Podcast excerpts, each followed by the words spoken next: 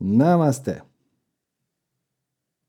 Dobro večer i dobrodošli na 88. satsang sa Serđom. Osam je numerološki vrlo moćan broj. Znači, osam vam je znak beskonačnosti. Znate, osmica, odnosno polegnuta osmica je službeni matematički znak za beskonačnost.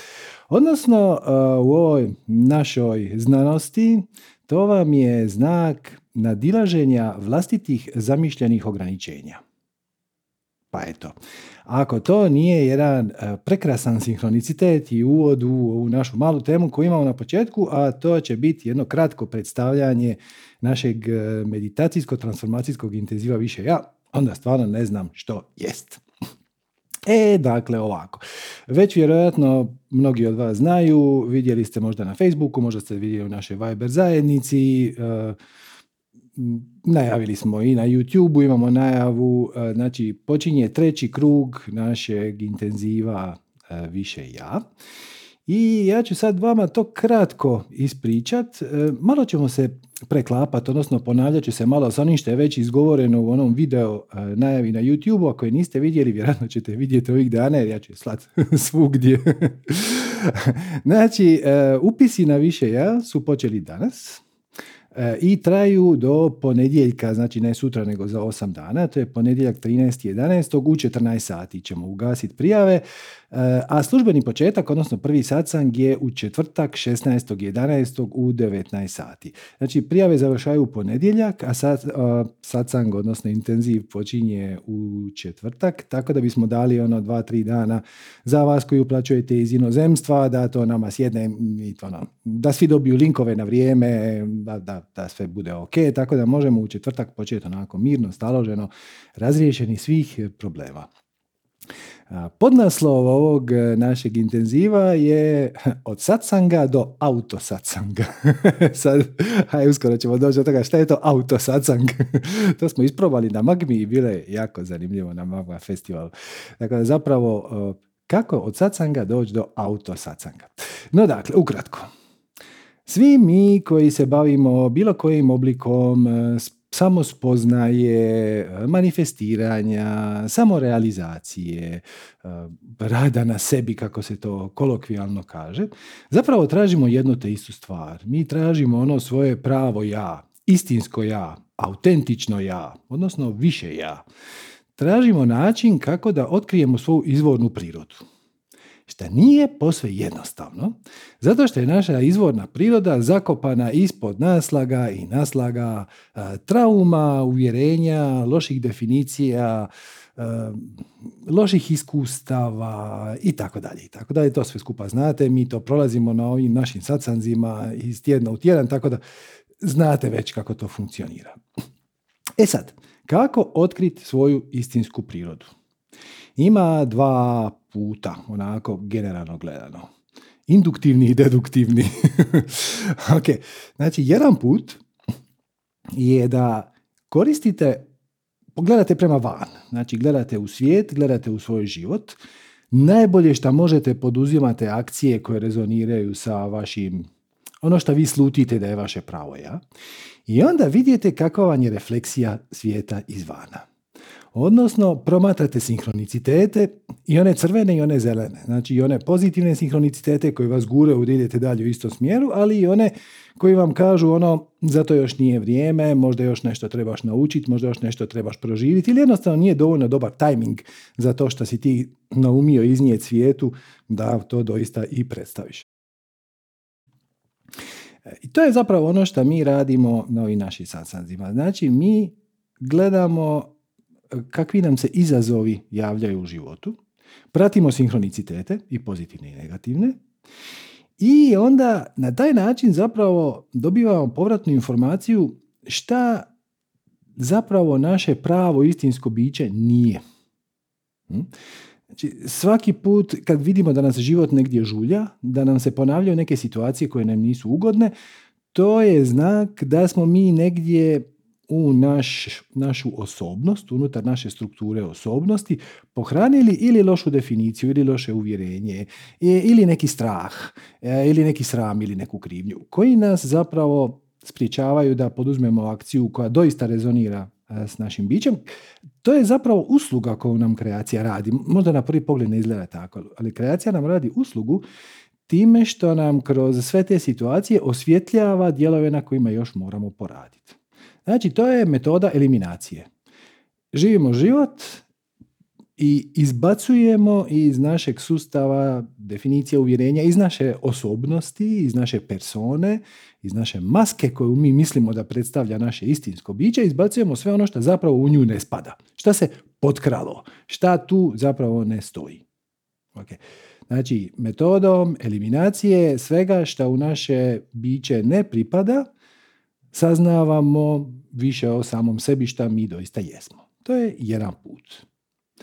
Drugi put je da direktno uđeš u sebe i napraviš mali prostor tišine. Ovo je strašno važno, jer ako ne napraviš prostor tišine, ne pričaš sa svojim višim ja, nego pričaš sa svojim egom, koji će te nadglasat. Znači, vaše više ja vama stalno priča i stalno vam šalje informacije, ali ego je jednostavno bučniji. I da biste čuli glas samog sebe, svog pravog bića, treba znati privremeno, na 5 sekundi, napraviti mali prostor tišine i onda se kroz taj prostor tišine zapravo spajaš direktno na svoje istinsko biće. I na taj način saznaješ ono što ti doista jesi. E sad, ova dva puta izgledaju kontradiktorno. Znači, jedan eliminira sve ono što nismo, drugi nas direktno vodi u ono što jesmo, ali oni se ne isključuju. Dapače, oni se fantastično nadopunjuju. To vam je nalik oni, znate, onim kokošim stepenicama gdje je jedna, jedna stepenica tu, pa je sljedeća tu, pa je sljedeća tu, pa je sljedeća tu. Ili kao hodanje. Puno je lakše hodat lijeva noga, desna noga, lijeva noga, desna noga, nego skakutat samo na jednoj. Ne. Na kraju krajeva i sam proces disanja, ako ga pažljivo promotrite, je izuzetno inteligentan. Znači vi u svakom u svakoj minuti napravite barem nekoliko puta udah, izdah, e, ali onda postoji jedna mala pauza. Prije sljedećeg udaha se događa jedna mala pauza. I to je zapravo tu pauzu želimo malo produbiti. E, u metaforičkom smislu. Mi ćemo, naravno, radit ćemo i vježbe disanja, ali puno je važnije da primijetite kako u svom životu na dnevnoj bazi, na tjednoj bazi, na mjesečnoj bazi postoje ciklusi.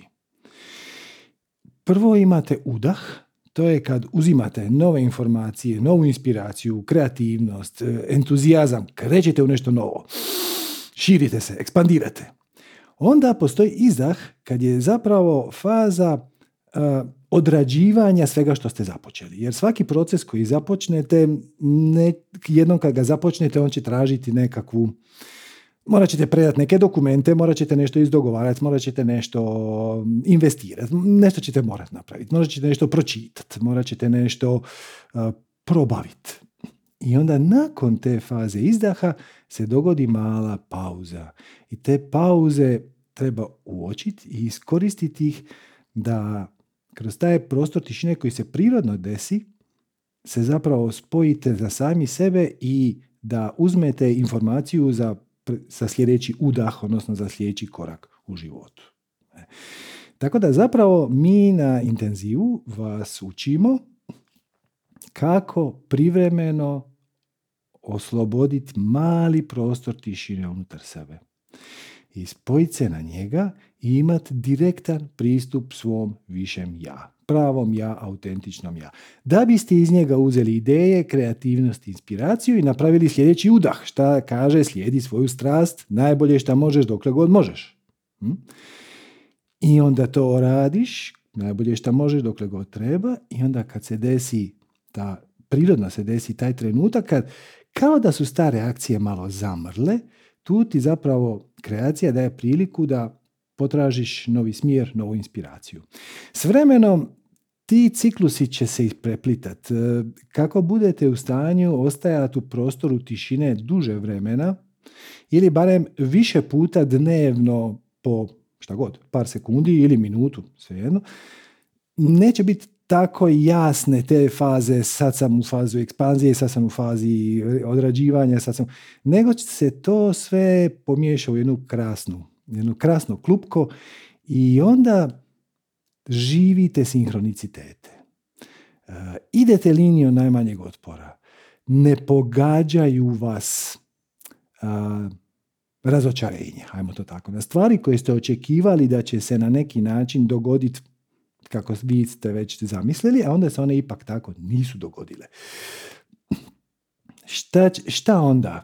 Kao što znate, četvrti korak formule kaže ako ti se nešto ružno manifestira, odnosno neželjeno, pridjeli tome pozitivan predak i izvučiš iz toga pozitivno iskustvo.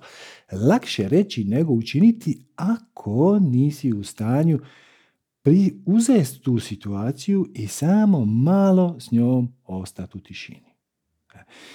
Tako da, eto, uh, intenziv počinje 16.11., četvrtak 16.11. u 19 sati. Prijave su do ponedjeljka 13.11. Uh, sastoji se zapravo od osam satsanaga. Prvih pet, možda šest, možda četiri, ali recimo pet, ćemo odraditi u tjednom ritmu. Da vam dam sve prakse koje vam trebaju, da krenete taj, u taj proces zapravo sami. Nije ideja da vam ja dam neka rješenja. Ideja je da vam ja pokažem kako sami možete doći do rješenja, konzultirajući spiritualni dio samog sebe, odnosno više ja, šta je apsolutno entitet kojem možete vjerovati, koji vas nikad neće prevariti i nikad vas neće ostaviti. I sve šta ćemo vam prenijeti, možete sami provjeriti. Nema nikakvog načina da na bilo koji način budete razočarani. Naglasak je na samostalnom radu. Ovi koji su bili na intenzivu to već znaju. E, dakle, ja ću vam davati vježbe koje će vas vraćati u centar. I računajte da ćete tijekom intenziva barem 45 minuta dnevno posvetiti nekakvim vježbicama ili disanja ili meditativnim vježbicama raznih, raznih vrsta e, i osjetiti, da imat ćete prilike osjetiti kako one vama rade, zato što neće svaka od tih vježbi za vas funkcionirati jednako dobro. Jedine na koje ćemo zaista inzistirati je meditacija, a ovo sve ostalo e, ćete odrađivati skupa sa svima. E, mislim, svak radi za sebe kod kuće, ali vidjet ćete stvori se jedan balon visoke vibracije, kako je to nazvala Ivona, e, i neće vam to uopće biti tako teško. I onda kad dođe kraj intenziva, daću vam upute kojih vježbi se možete riješiti, koji zadržite. Odnosno, e, daću vam pravilo po kojem ćete sami procijeniti šta je za vas zapravo najkorisnije. Naravno, ne možemo jamčiti da ćete tijekom ova dva, tri mjeseca intenziva doći do situacije da se možete u bilo kom trenutku spojiti sami na sebe, ali ako nastavite samostalno raditi s vježbama, sasvim sigurno to će se dogoditi. Znači, kao što sam rekao, prvi četiri, peti u tjedan ritmu, nakon toga ćemo vjerojatno imati pauzu ono oko Božića nove godine, odnosno ostavit ćemo vas da sa svojoj obitelji provedete blagdane i da primijetite sve okidače koje imate. Jer kako kaže stara zem poslovica, ako misliš da si prosvjetljen, provedi na dana sa svojom obitelji. E, znači, podsjetit ćemo vas da tijekom tih dana ostanete prisutni i da primijetite šta vas se smeta. I onda ćemo održati još dva ili tri satsanga iza nove godine, ovisno o tome kakva bude dinamika grupe, kako to bude išlo. Tako da na kraju zapravo možete raditi autosatsang. Šta je autosatsang, pitate se vi. Odlično pitanje, zahvaljujem. Satsang je kad vi dođete i nekoj osobi od povjerenja koja, pretpostavljam, e, vi cijenite je na višoj razini svijesti, iznesete neko pitanje i onda vam da osoba da neki odgovor. Autosatsang je kad to napraviš sam sebi. Znači, imaš neko pitanje, nisi siguran da li tvoj život bi trebao, kako poduzeti kako razriješiti neku situaciju. Malo sjedneš sam sa sobom, smiriš se, centriraš se, otvoriš mali prostor tišine, postaviš pitanje, dobiješ odgovor. Auto sacang, sam si ga napravio, sam si pitao, sam si dobio odgovor. Tako da, eto, još samo par uh, napomena. Uh, kičma intenziva, znači glavni komunikacijski alat je Viber. Tako da računajte da biste trebali imati da biste uopće mogli učestvovati Viber ili na mobitelu ili na kompjuteru, bilo je puno bolje na mobitelu, tako da vam je stalno s vama, pa onda vam ja mogu slati neke male podsjetnike tijekom dana. E, tako da eto, instalirajte ga prije što se prijavite. I sad dolazimo na najzanimljivije pitanje, a to je pitanje donacije za intenziv. Hej, da vam ispričam kako se to dogodilo. Dakle, kad mi planiramo, odnosno kad uh, određujemo cijenu ili minimalnu donaciju za bilo koji naš sadržaj, za predavanje, za tečaj, za intenziv, za bilo šta. Pitanje koje mi sami sebi postavimo nije koliko je najviše što možemo na, naplatiti, nego koja je najmanja moguća donacija koja će ljude svejedno motivirati, potaknut da to pogledaju, prouče ili barem da izdrže recimo intenziv do kraja. Jer pazite, kad bismo stavili neku simboličnu cijenu, recimo 5 eura, i sad ti to daš neki 5 eura i dođeš na prvi satsang od intenziva i onda ti ja kažem, je, znate, morat ćete meditirati svaki dan. A ne da mi se. Kvragu i 5 eura. E, ali ako je to malo više, onda ćeš ipak E, malo smo ti zavarali tvog, tvoj ego, tvog džuru, kako se to kaže, jel te? I e, ipak ćeš dati šansu, jer kao ipak si nešto u to investirao. To je stari trik koji provjereno funkcionira. I sad, koliko to naplatiti? E, iskreno, na, meni je teško biti objektivan, zato što živim u Hrvatskoj. Hrvatska je na novu godinu, kao što vjerojatno znate, ušla u eurozonu cijene su eksplodirale. Na to je onda došla turistička sezona, pa su cijene duplo eksplodirale. Ali ovo sad ne pričamo o nekakvim e, odlascima u restoran ili tako nešto fancy što možeš i zaobići. Pričamo svakodnevnim troškovima, cijenama koje su ti, koje ne možeš zaobići. Evo na primjer, naknade banaka za bilo koju transakciju, znači kad preko internetskog bankarstva platimo struju, vodu i to. Znači za novu godinu su bile 0,15 eura. Danas su 0,40.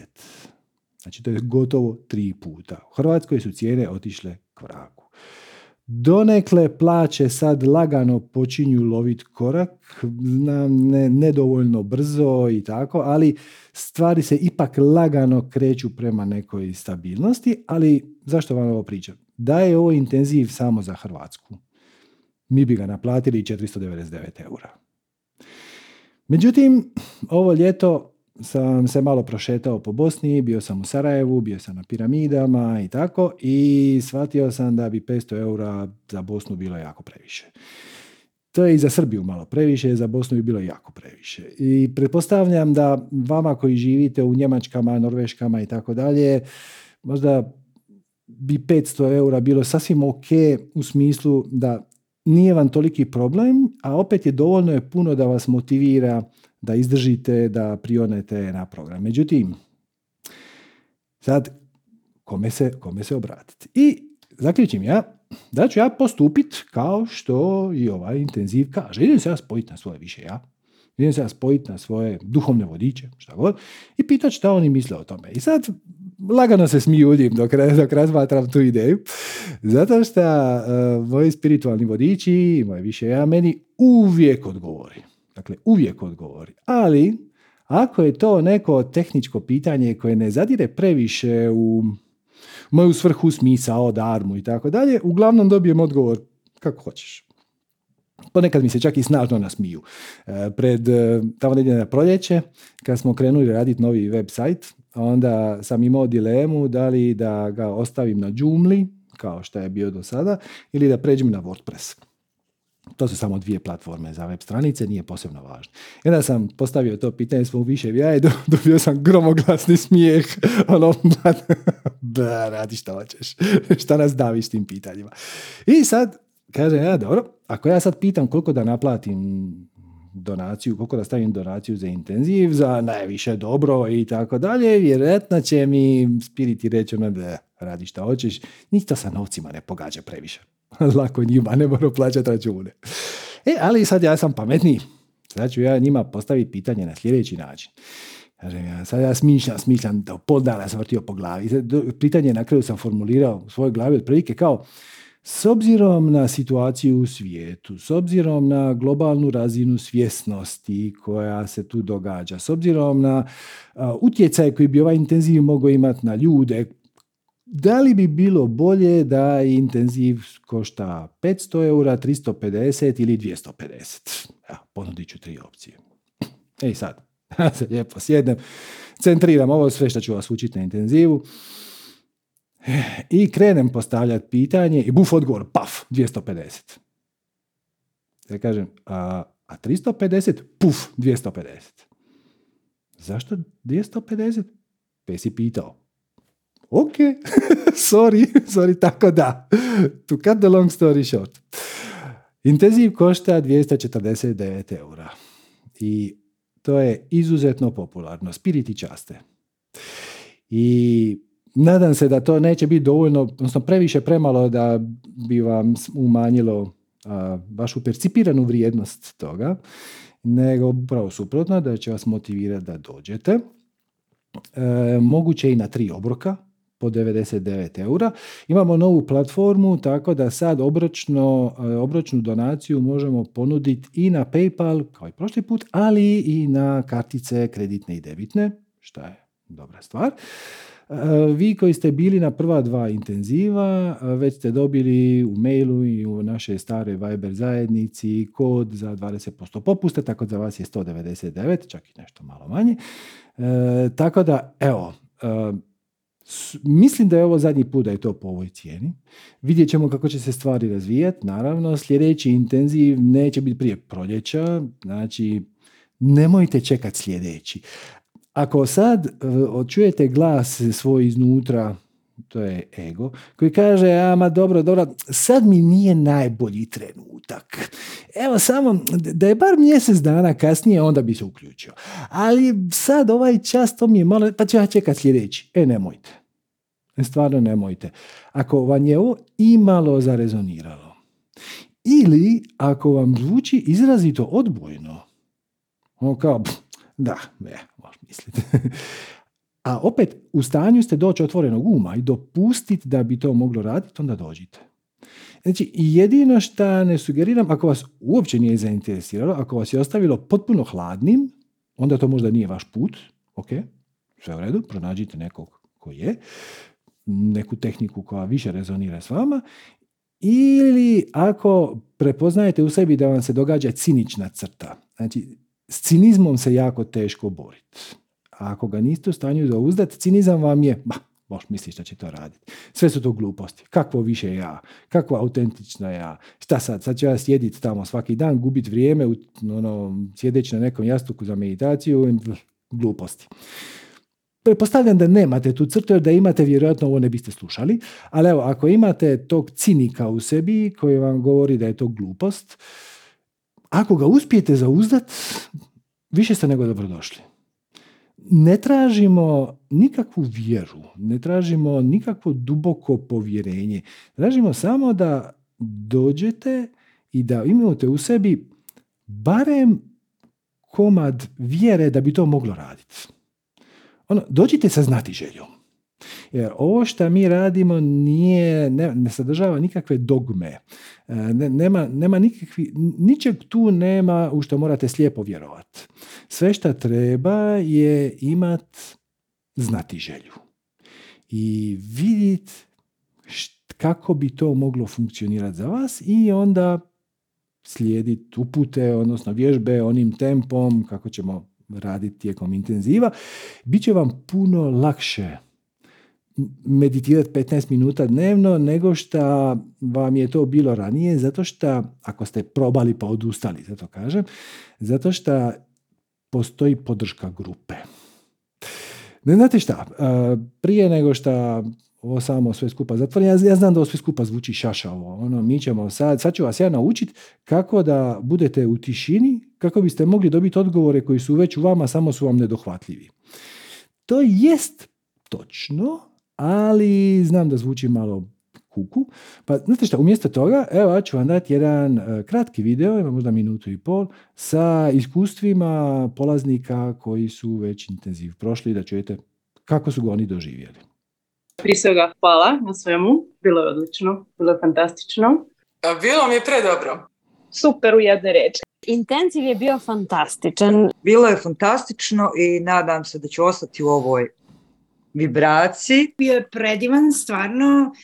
Ozdravila sam instant. Osjećam mnogo centriranije, smirenije. Nekako sam se osjećala kao da smo bili svi u nekom velikom balonu. Balonu ugodne visoke vibracije. Uglavnom, od kad je sve to skupa počelo, energije su jako jake, strašno. Ono, osjećam to tako, svakodnevno. Strast je proradila, sve se odvija na svom ovako kako treba, otvaraju se vrata znači, na sve strane i predivno je, stvarno je fenomenalno. Poboljšali su mi se odnosi. Moj se život promijenio za 360 stupnjeva nekoliko puta. Deset godina patnje, deset godina nikako napred, sad jedan. I stvarno je bilo wow. Preporučio bih ga svima. Ako hoćete stvarno da vam bude luda i zabavna vožnja, od sad pa nadalje u životu, ono, upišite ga, stvarno je super. I ono, sve je stvarno najlepše i baš sam ono, srećna što sam deo ove bila kreacije, ono. A, pardon, sad sam uključio Dakle, evo, stvarno hvala svima koji su, um, koji su dali svoj, svoje iskustvo, podijelili ga i dopustili da ga objavimo. Još samo jedna mala napomena, znači ako ste jutros dobili najavu na Viberu, i onda ste odmah kliknuli na link i dobili ste neku grešku, 404 i čestita manifestirali ste tišinu. Imali smo mali, mali tehnički previd koji smo riješili, tako da u svakom slučaju link za prijavu vam je www.manifestiranje.com kroz više ja. Dole na dnu, nakon opisa imate dvije opcije. Jedna opcija vam je jednokratna donacija da odmah donirate 249 eura, druga je tri rate po 99 moguće, ovo na rate moguće karticama i Paypalom, a ovo jednokratno može karticama Paypalom ili mobilnim internetskim bankarstvom i tako dalje. Tako da, eto, nadam se da vam je to sve skupa zanimljivo i da se vidimo na intenzivu. Eto, toliko od mene o tome u manje od pola sata sam to uspio ispričat. Tako da vrijeme je da se bacimo na vaša pitanja.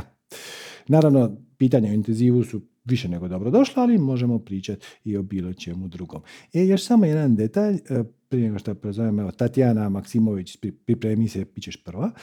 Uh, počele su neka pitanja na četu, čak i prije nego što je počeo satsang, Jajel, Sasani i tako dalje. Javite se u program javite se u program jer jako je nezgodno odgovarati na pitanje četo zato što ja zapravo ne znam točno ni što znate, ni što ne znate, ni što vas zanima, ni što od toga. Ovo je ogromna tema. Tako da evo, Gaga, ako ćeš se javiti, bit će mi drago da prokomentiramo i Sasane i Ajele i sve ostale. A za sve ostale, evo, idemo. Morate dignuti ruku. Alt Y, odnosno ako ste na mobitelu, onda imate dole reactions, raise hand, to vam je to. Zdravo, Tatjana. Ćao. Sad, um, mi smo se čuli jednom baš davno, da kažem davno, u mojoj glavi davno, kad bi to stavila, to bi bilo možda čak i ove godine, ali djeluje mi kao da je bilo prije sto godina i bila sam recimo ne na dobrom mjestu, sada je sve super. Mislim, sada je, sam krenula u nekom drugom smjeru i sve mi se iskristalisalo. Um, o čemu se radi? Možda si ti počeo da pričaš o toj nekoj temi kao uvod za, za ovaj, intenziv više ja, jeste samo promocija i marketing. Uh, meni to sve, da kažem, se kreće jako sporo i to je bukvalno do mene, jer eh, ja kao nešto to jako želim, ali ja to ne radim. I da. imam i plan i skripte i mislim, ja se bavim coachingom. Sve sam ja to super odradila. Meni ne fali ni klijenata. E, ali ja negdje, da kažem, želim i da se promovišem, ali ne radim. da, ali odmah u prvoj rečenici si otkrila zapravo lošu definiciju. Ti kažeš samo promocija i marketing. Marketing nije samo promocija. Znači, ako definiraš marketing kao samo promociju, onda se marketing radi o tebi. Ali umjesto toga, reci da je marketing način na koji ćeš ti svoje znanje dat na korištenje drugima. Nije poanta da oni pronađu tebe, nego da ti pronađeš njih. Znači, kažeš da se baviš coachingom. Okay?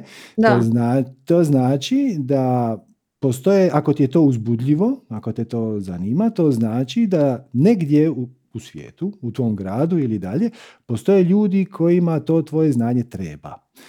Poanta je dati im šansu da te uoče. Nije poanta da se ti, da ti se pozicioniraš kao veliki stručnjak. Nego je poanta da ti napraviš njima uslugu, ne sebi. Svačaš? Poanta marketinga je povezati ljude koji trebaju neku uslugu, možda to znaju, možda to ne znaju da je trebaju, sa onim koji mu je u stanju tu uslugu isporučiti.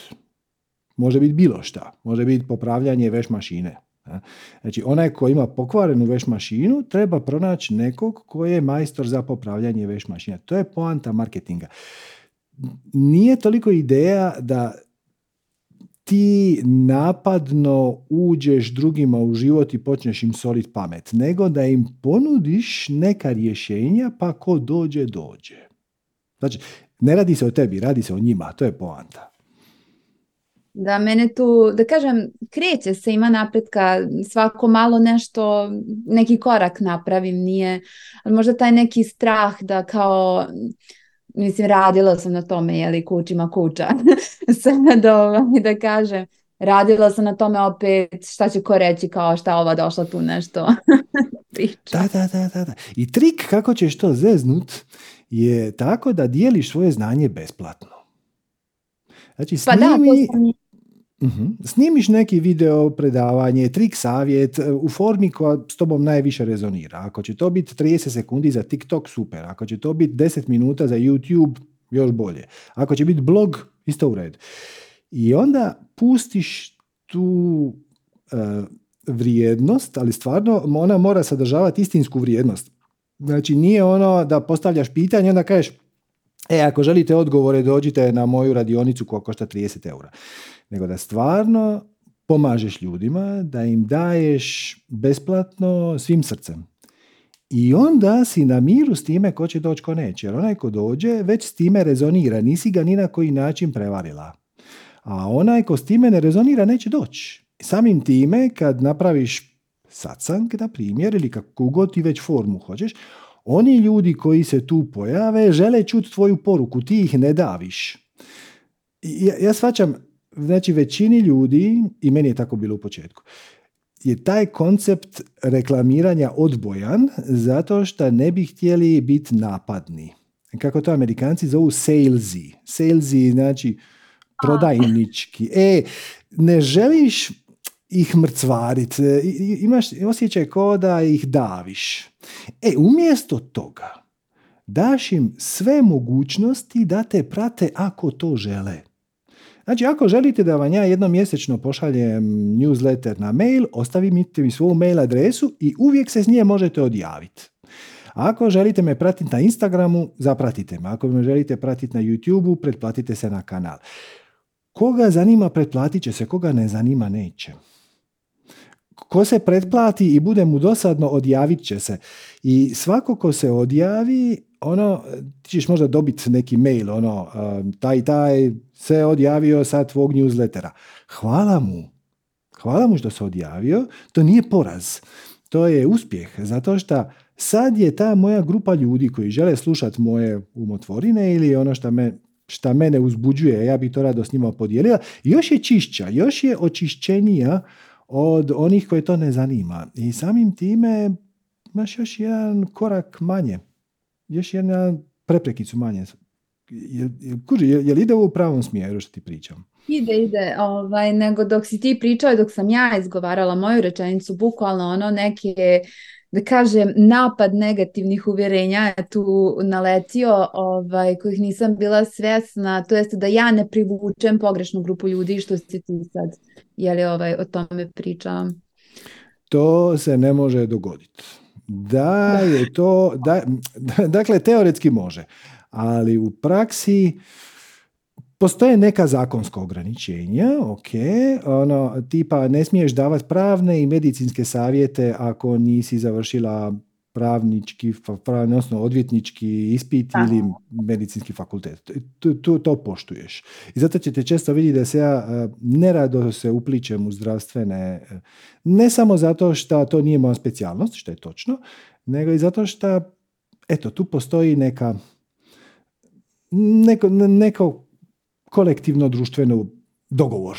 To nije niti uvjerenje, to je baš dogovor. I ok, ali sve ostalo, ti kažeš ljudima ja sam coach, ja ću te konzultirat i ti ni na koji način nisi obavezan slijediti moje savjete. Ako ti to ima smisla, baš mi je drago i super, ali ako ti nema smisla...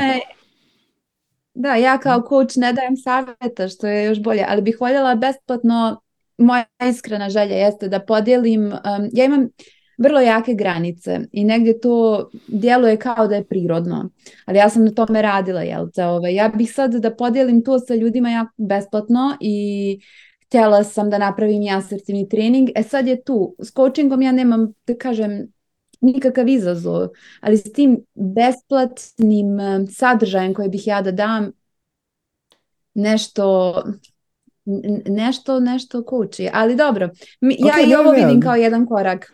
Šta je, šta je najgore što se može dogoditi ako to objaviš? Mogu da odustanem. Najiskrenije, ono što je najgore što može da se desi jeste da ja odustanem. To je jedini način da, da nisam istrajna. Znači, jedini način da, da nešto postane ali, to, ali to, gle, to se neće dogoditi dokle god je to tebi zabavno i zanimljivo. Nije uopće važno koliko će ljudi to pogledat. Znači, zapravo to radiš za njih. Ali, prvenstveno to radiš zbog procesa, zbog sebe. Ali radiš zbog sebe, ali ne zbog rezultata. Nije važno hoćeš li ti imati 30, 50, tisuću ili 50 tisuća ljudi na mailing listu, Instagramu, Facebooku, YouTubeu ili šta god. Bitno je da ti uživaš u procesu. Ako ti uživaš u procesu, privući ćeš prave ljude. Tu i tamo će se pojaviti netko na youtube koji će to vidjeti i napisat će komentar kakva hrpa gluposti. I više se neće nikad vratiti. I to je ok. To nije njegov put. I sve u redu. Hvala, hvala puno. Hvala svima što ste slušali Hvala. Molim, hvala tebi, namaste, veselimo se tvom sljedećem uratku javno.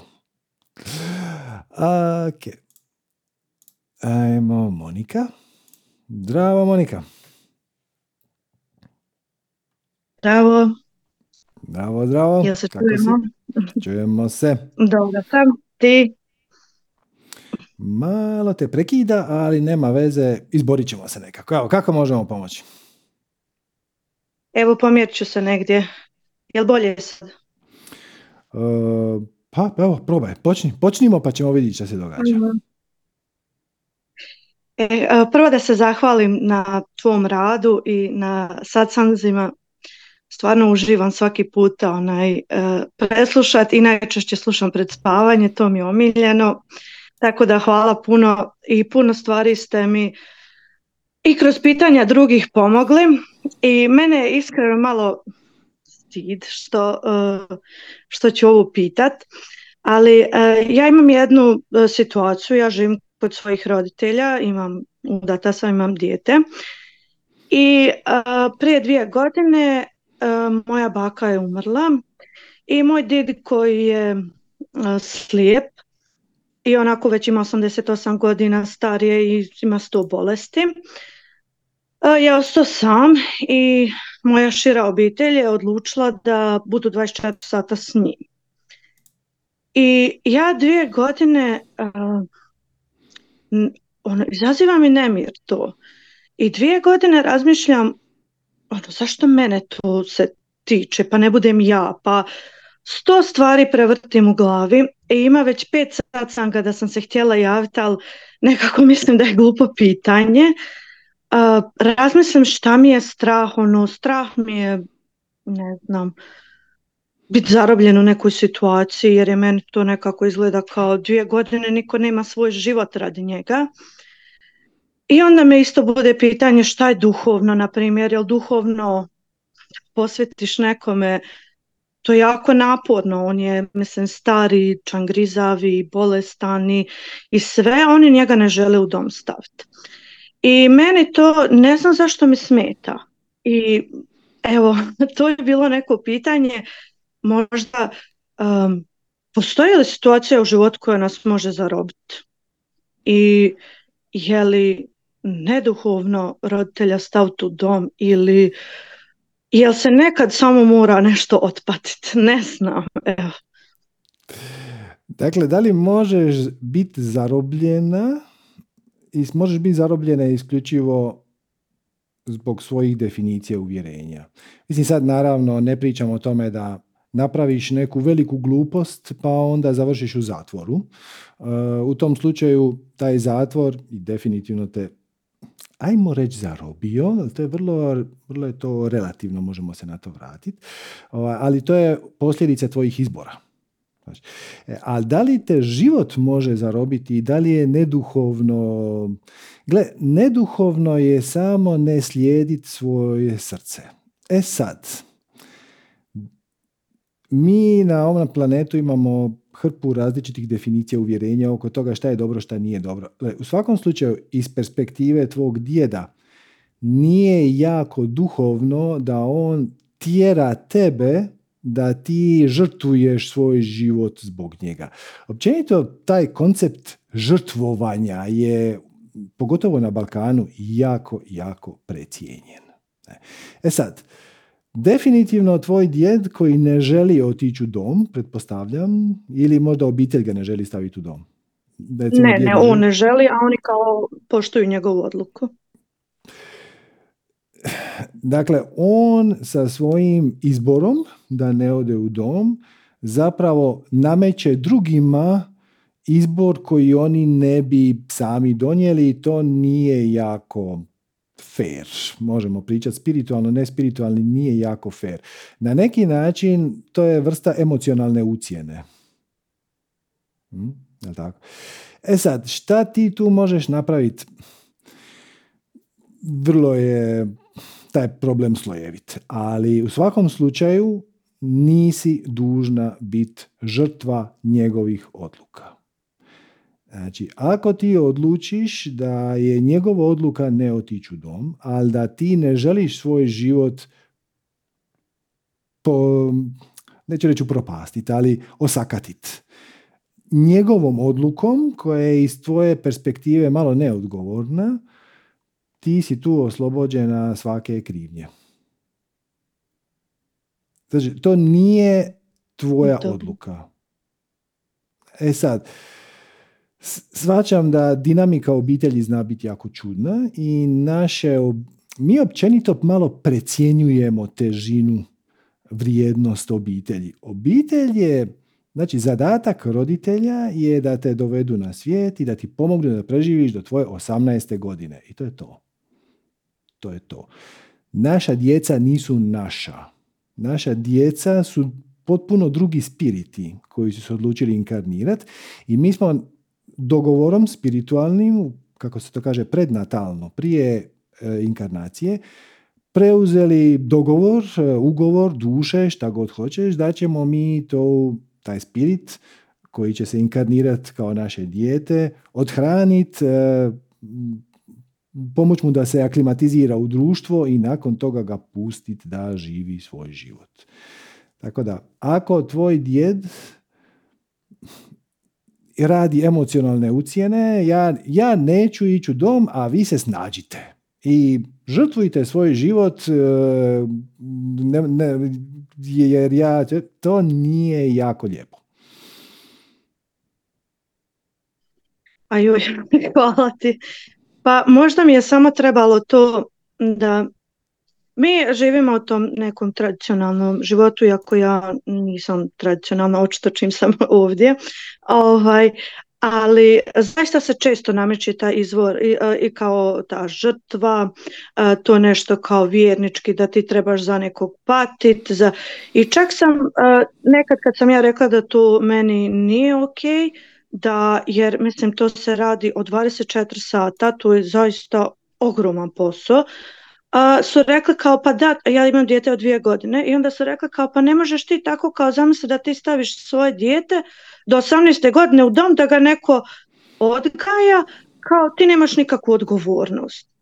I mene to malo ono zbuni jer kako bi rekla, možda mi je trebalo samo da to čujem da nije ok da, da te neko emocionalno ucijenjuje. Jer imam taj neki ono u, u taj dio od obitelji koji mi govori kao ne, to, to je potrebno i to je tako, I, a s druge strane moja osjećaj mi govori totalno drugačije.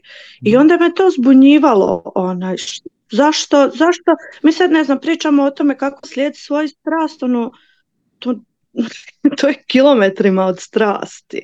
A onda nekad se pitam, a je li to ljudski, ono, pobogu, ne možemo samo kako bi oni rekli, odbaciti nekoga. Mi sad kad njega negdje stavimo, mi smo njega odbacili od nas. Kao, I onda me to baš mučilo, ali malo mi je... Kužim, ali nemaš ti ni vještine za to. Mislim, ne znam, možda ti konkretno imaš, ali stari ljudi kojima treba specijalna njega, ja nisam kompetentan za to. Mislim, to, to nije lako, to, to je cijelo zanimanje stoji iza toga, to bolničari, uh njegovatelji i tako. Nije, to sad jedan čas, sad ću, juhu evo mene, pa sad ću ja se malo briniti o tebi. Ima tu puno, kako bi rekao, to je zanat, to je, to je vještina koja se nauči. Tako da nije to baš. I ja svačam perspektivu obitelji, djeda i to sve skupa i bilo bi neodgovorno da si ti rekla ne želim imati ništa s time, je bog. Ali nisi. Vi ste ponudili dom. Pretpostavljam da si ti spremna i sufinancirati taj dom. ti si možda spremna sufinancirati nekog ko će mu ponuditi neku ekstra njegu koja će njemu možda u jednom trenutku zatrebati, možda mu već treba, možda mu ne treba. Sve to dio pomoći, ti ćeš ga posjećivati, ali ako on očekuje od tebe da ti osakatiš svoj život, kako bi on imao kapric da ne ode u dom, to nije baš fora. Ja to ne vidim baš kao neku plemenitu gestu. E, dobro, hvala.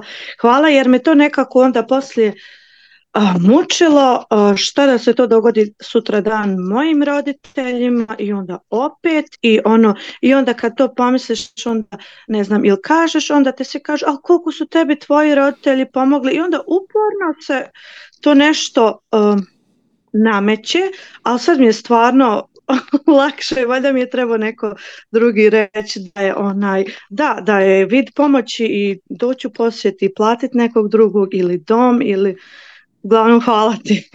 Molim, hvala tebi. Ali, to, to, to, sam i ja puno puta čuo, ovaj, kao tvoji roditelji su za tebe puno napravili. Jesu. Nedvojbeno. Ali nisu oni to napravili za mene. Oni mene nisu poznavali prije nego što sam se ja rodio kao uopće. Oni su to napravili za sebe. I sve u redu. Znači oni su slijedili svoju strast. Oni su htjeli imati iskustvo imanja djeteta. Tako da, da, oni su puno napravili za mene, apsolutno. I postoji velika zahvalnost s moje strane i pomoću doprinjeću kako god mogu. Ali jednako tako, mogli bi oni biti malo zahvalni što sam ja njima omogućio iskustvo roditeljstva. A šta ćemo s time? Tako da, to je dvosmjeran proces. Nije samo ono, oni su bacali nešto u crnu rupu i sad je na tebi da se... To je zaostatak iz prošlosti. Znači, u prošlosti, pred recimo 200 godina, obitelji su često imali čak i puno više djece nego što su to realno mogli podnijeti. I generacije naših baka, znači djeca rođena obitelji iz 1900, 1880, 920. Vrlo često su imali 7, 8, 10, 12 djece, jer su uvjeti bili takvi da prvo ne bi baš svi preživjeli, znate, zbog bolesti i loših higijenskih uvjeta i tako dalje. A drugo, oni koji prežive, ženske će se udat, na njih se ne može računat, isto da tradicionalni biser, a muški, ono, šta više to bolje, pa onda će se oni o meni briniti u starosti. A to je malo, malo je to ono, kao egoistično.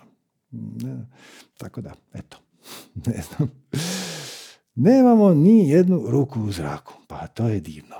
E, eto, ako neko e, želi se uključiti, vidio sam malo prije Gaga je bila dignula ruku, e, ako želiš ponovno se prijavi. Ako ne, vi koji ste na YouTube-u, baš da vidim koliko vas tamo ima, evo kaže 593, prebacite se na Zoom ako imate neku, neko pitanje, jer ćemo inače mi utonuti u duboku meditaciju. Evo, Petar. Zdravo, Petre. Ej! Ohoj! Kakav da smo još kod meditacije, pa fakat bi mogli meditirati.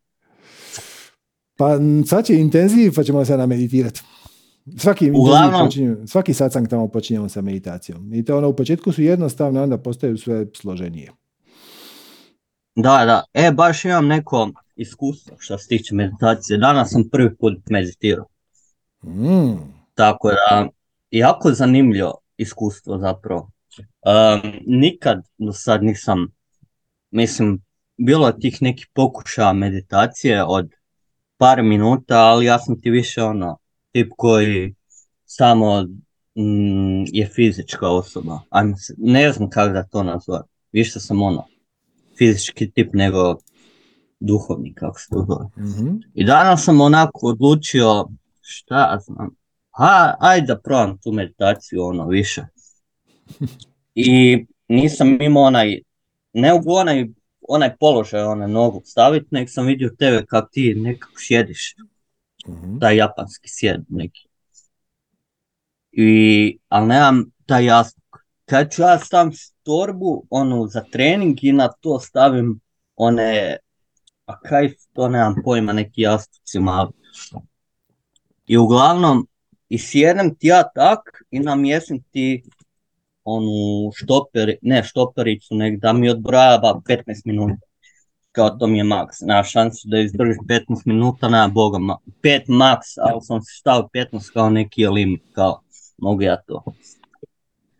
I uglavnom sjednem inače imam tifozu i počnem se izravnat, onak nekak sjednem čudno, zatvorim oči, počnem tako, kao šutim i kao dah, uh, brojim dah. I sam počnem, znači skužim da zapravo toliko misli imam, to, to prije nisam uopće percipirao, nisam ni skužio da to toliko postoji misli u meni. Tek kad sam malo, kad sam malo se ono stišao, a prije sam, Isuse Bože, ja, ja ne kužim zakaj to prije nisam otkrio. Ja iskreno ne kužim zakaj to prije nisam znao.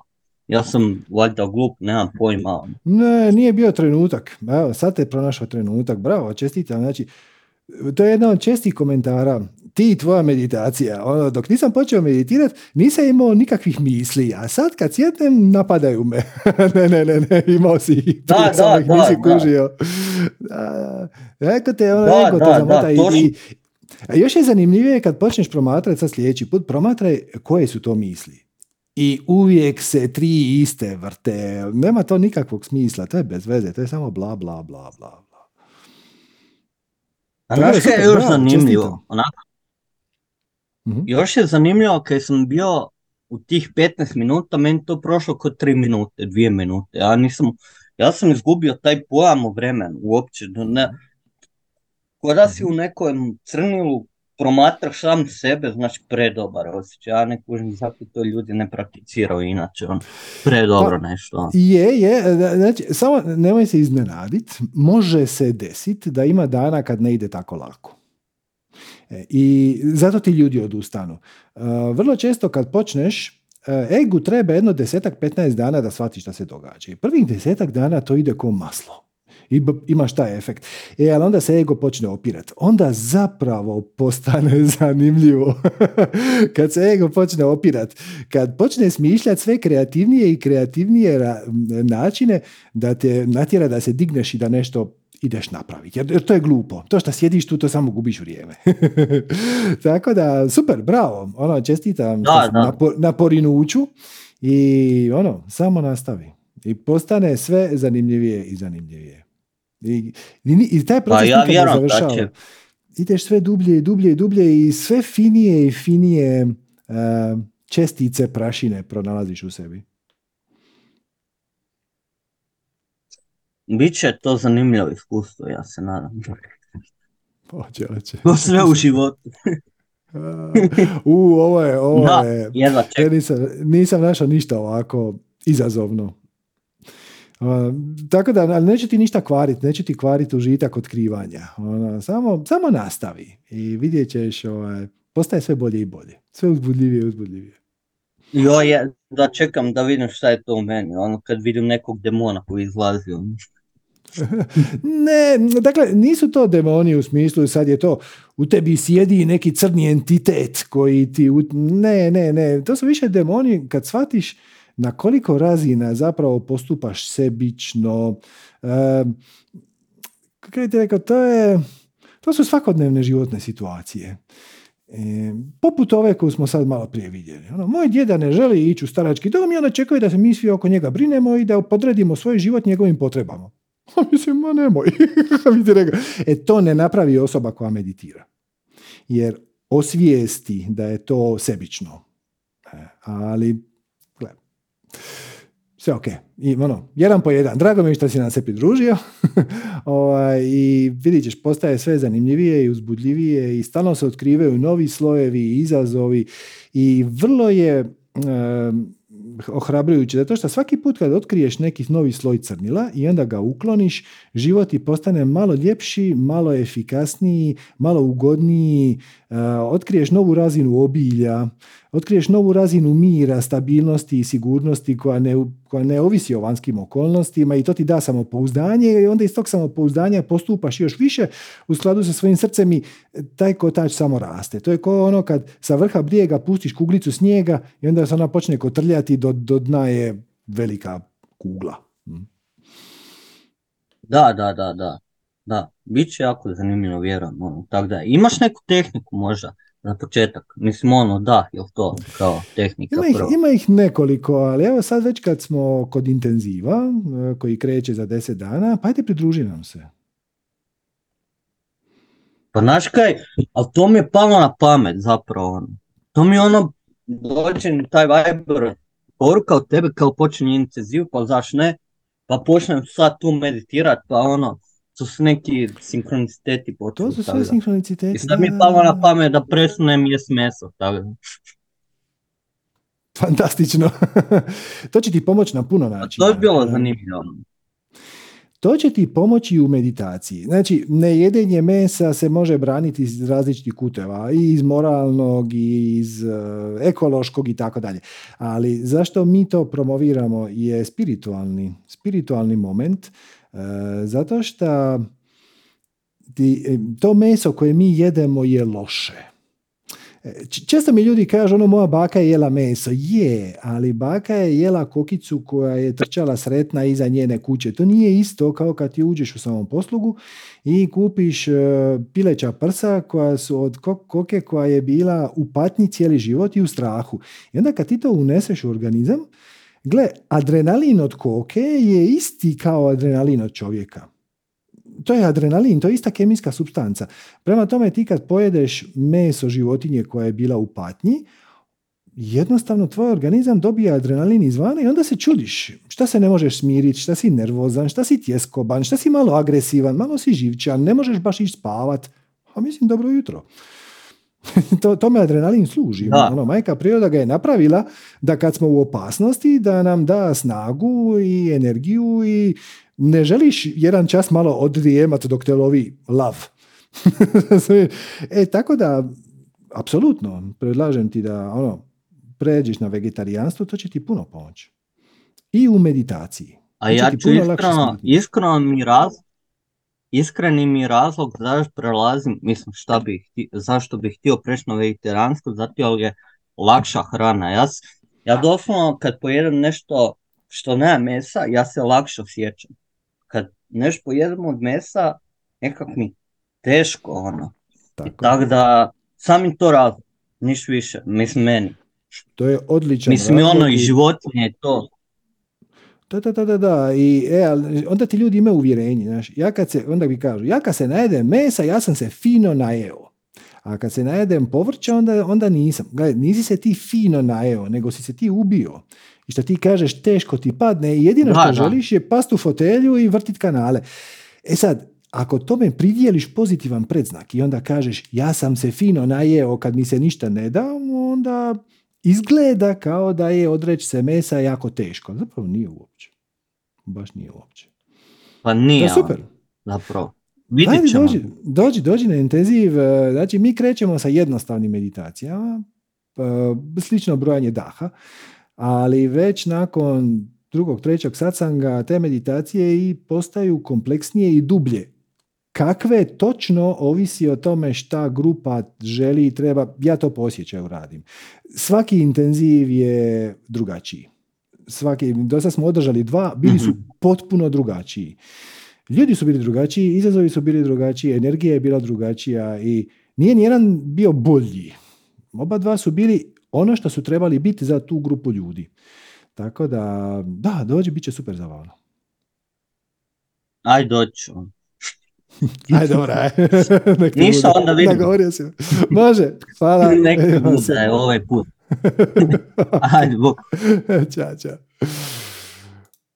ok. Avo Gorana. Zdravo Gorana. Ćao, ćao. Vidio sam ti na prošlom sastanku da si se javila, onda si nešto nestala, pa kaže, evo, daćemo ti prioritet. A, da. Dva za jedan. Da, o- da, da, pa tu sam, mislim, sedim, tu su moji svi kod kuće i nešto da, znam da sam ja ovaj, procenila da se situacija zakuktava u drugoj sobi, pa sam otišla na vreme.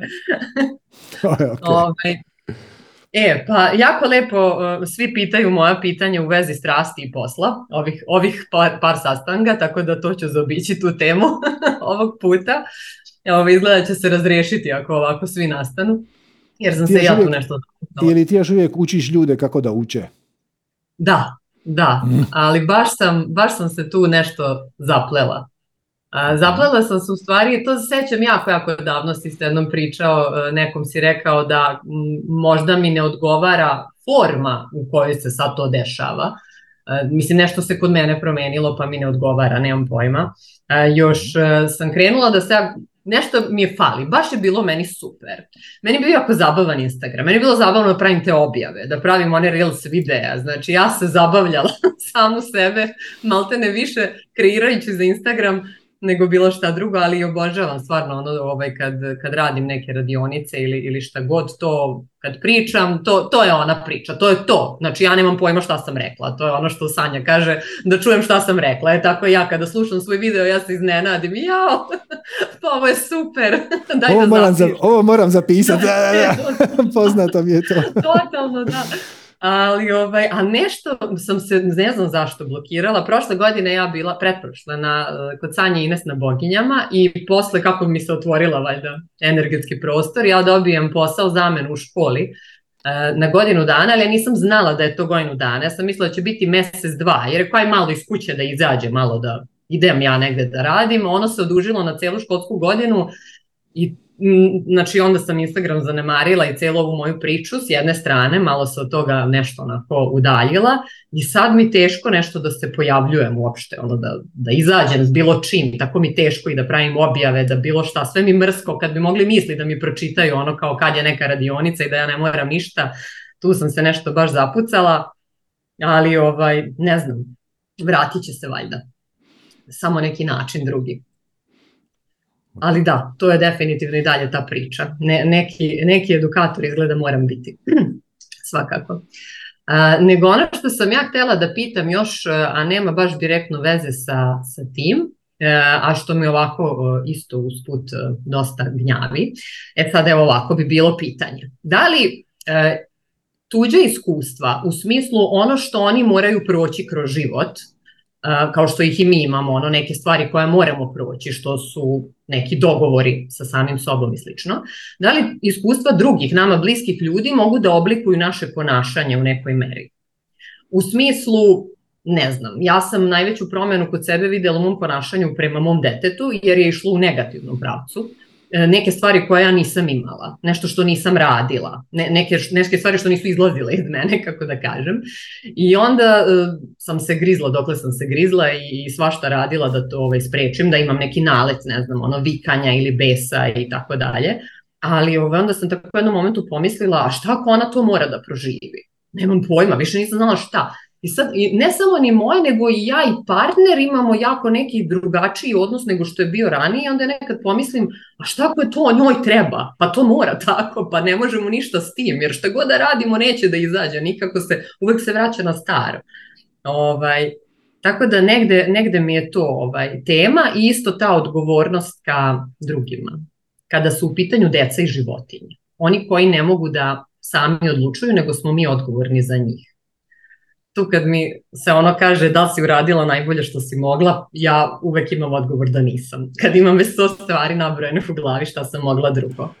Ne znam, to mi je jako čudno kad taj moment što mi moramo za nekog drugog nešto da odlučimo. Ok, s kojim ćemo pitanjem početi? Koje je to točno pitanje da. zapravo? Pa to, da li iskustva drugih koja moraju da prožive mogu da oblikuju naše ponašanje? Mogu u on, i oblikuju u onoj mjeri u kojoj ti dopustiš. Odnosno u kojoj ti to prihvatiš i povjeruješ. Znači, Aha. dođe ti prijateljica i kaže, nemam pojma, njen šef je užasan i tako je to jednostavno kod nas, svi šefovi su grozni. Kažeš, ali nisu baš. Znači, to je trenutak u kojem ti ne povjeruješ u njenu priču. I ti se da, možeš igrati, ti se možeš igrati igru pa onda reći ono je je da svačam, dopustiti joj da ona izventilira svoje traume, ući u, u fazu dubokog slušanja, znači samo kažeš sama sebi, moje prijateljici sad treba pomoć e, da izrazi svoje frustracije i ja ću je sad pustiti da ona priča, bez obzira što se ja slagao, ne slagao, samo je neću prekidati. Samo ću je pažljivo slušati. To je isto oblik pomoći ili podrške. To se zove deep listening u budizmu.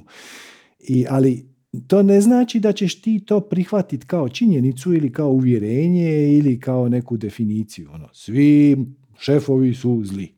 Nisu. E.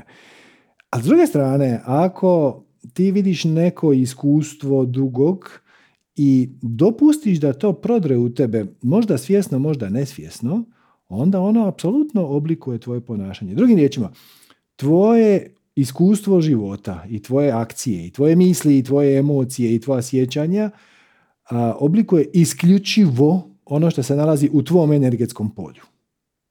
Ali ti u svoje energetsko polje možeš unijeti ili izbaciti bilo šta, uključivo i iskustva drugih. Svaki put kad ti neko podijeli neko iskustvo i ti kažeš, znaš šta imaš ti pravo, treba biti oprezan s time i sad ću ja zapamtit ću tu, to što si mi sad ispričao, ti si to prihvatila u svoje polje i ono utječe na tvoje buduće misli, emocije, senzacije i tako dalje. Ako to ne prihvatiš, ne utječe. Drugim riječima, ti si potpuni suveren unutar svog energetskog polja.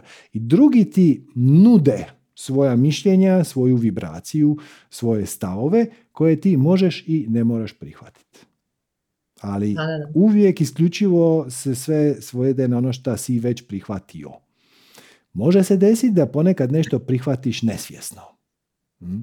To vrlo često djeca rade. Ovaj, i zato imamo toliko pitanja oko smrti. Šta da radim, izgubio sam blisku osobu. To dolazi iz uvjerenja da je smrt kraj i da, da.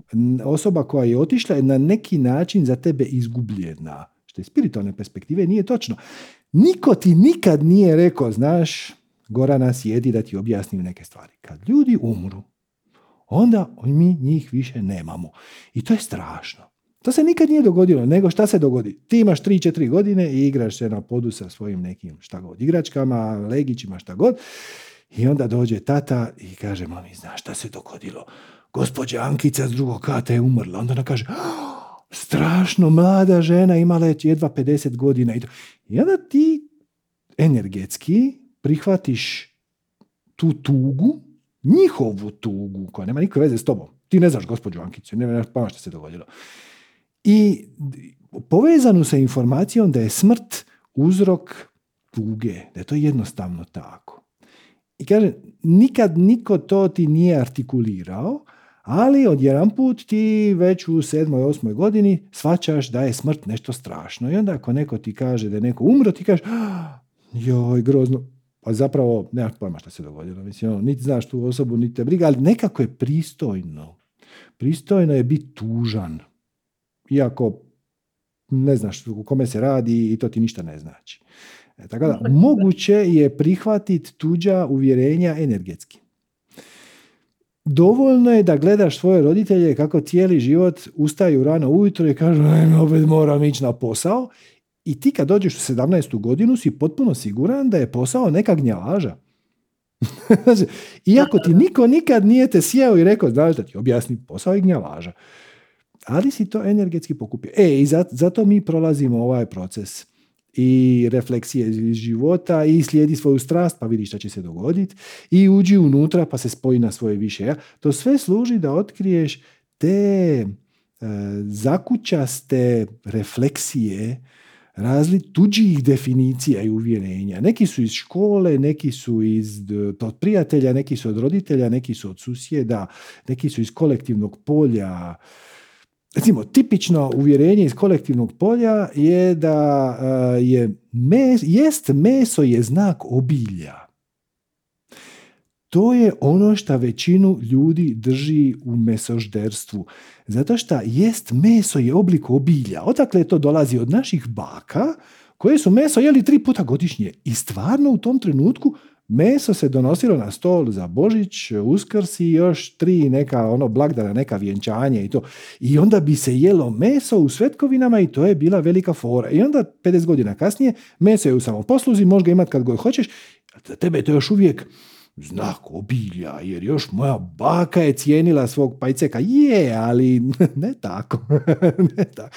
E, onda to treba pronaći iščistiti, odnosno pogledati je li to stvarno istina, je li to rezonira sa mnom i ako ne, otpustiti. Jasno, da, da, da. Da, interesantno. A baš mi je, sad kad si spomenuo baš djeca, kako oni to energetski u stvari najviše tu nekih printova ostane, naročito na nesvesnom nivou. I onda se ja tako svašta uvek pitam, jer ja imam uh, dete od uh, pet godina nepunih i jako me i to interesuje tako nekad kad ne postupim kako treba i ubija me to što svašta znam u glavi šta treba i onda kad ne radim nešto kako treba, onda me grize savest, onda sam u krivici, onda ko neki zavisnik, onaj krug upadnem, ono kao grize, uradila sam nešto pa, pa me grize savest pa u krug. Uh, I onda se isto tako nekad pitam, da li je moguće da ne znam sad lupam, ako ja tako imam ispade da viknem na nju pa se onda ona preseče i ne znam nija šta, kada, kad ne mogu da izdržim, kad mi neki film pukne ili kad nisam pri sebi ili šta ja znam kad sam naelektrisana iz hiljadu razloga.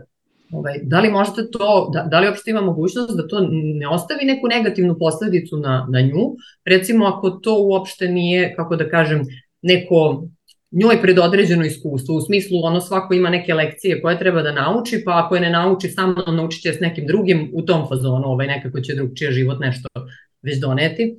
Ovaj, I nekako imam utisak da su ova današnja deca mnogo otpornija na te spoljašnje uticaje ili se time tešim, ne znam.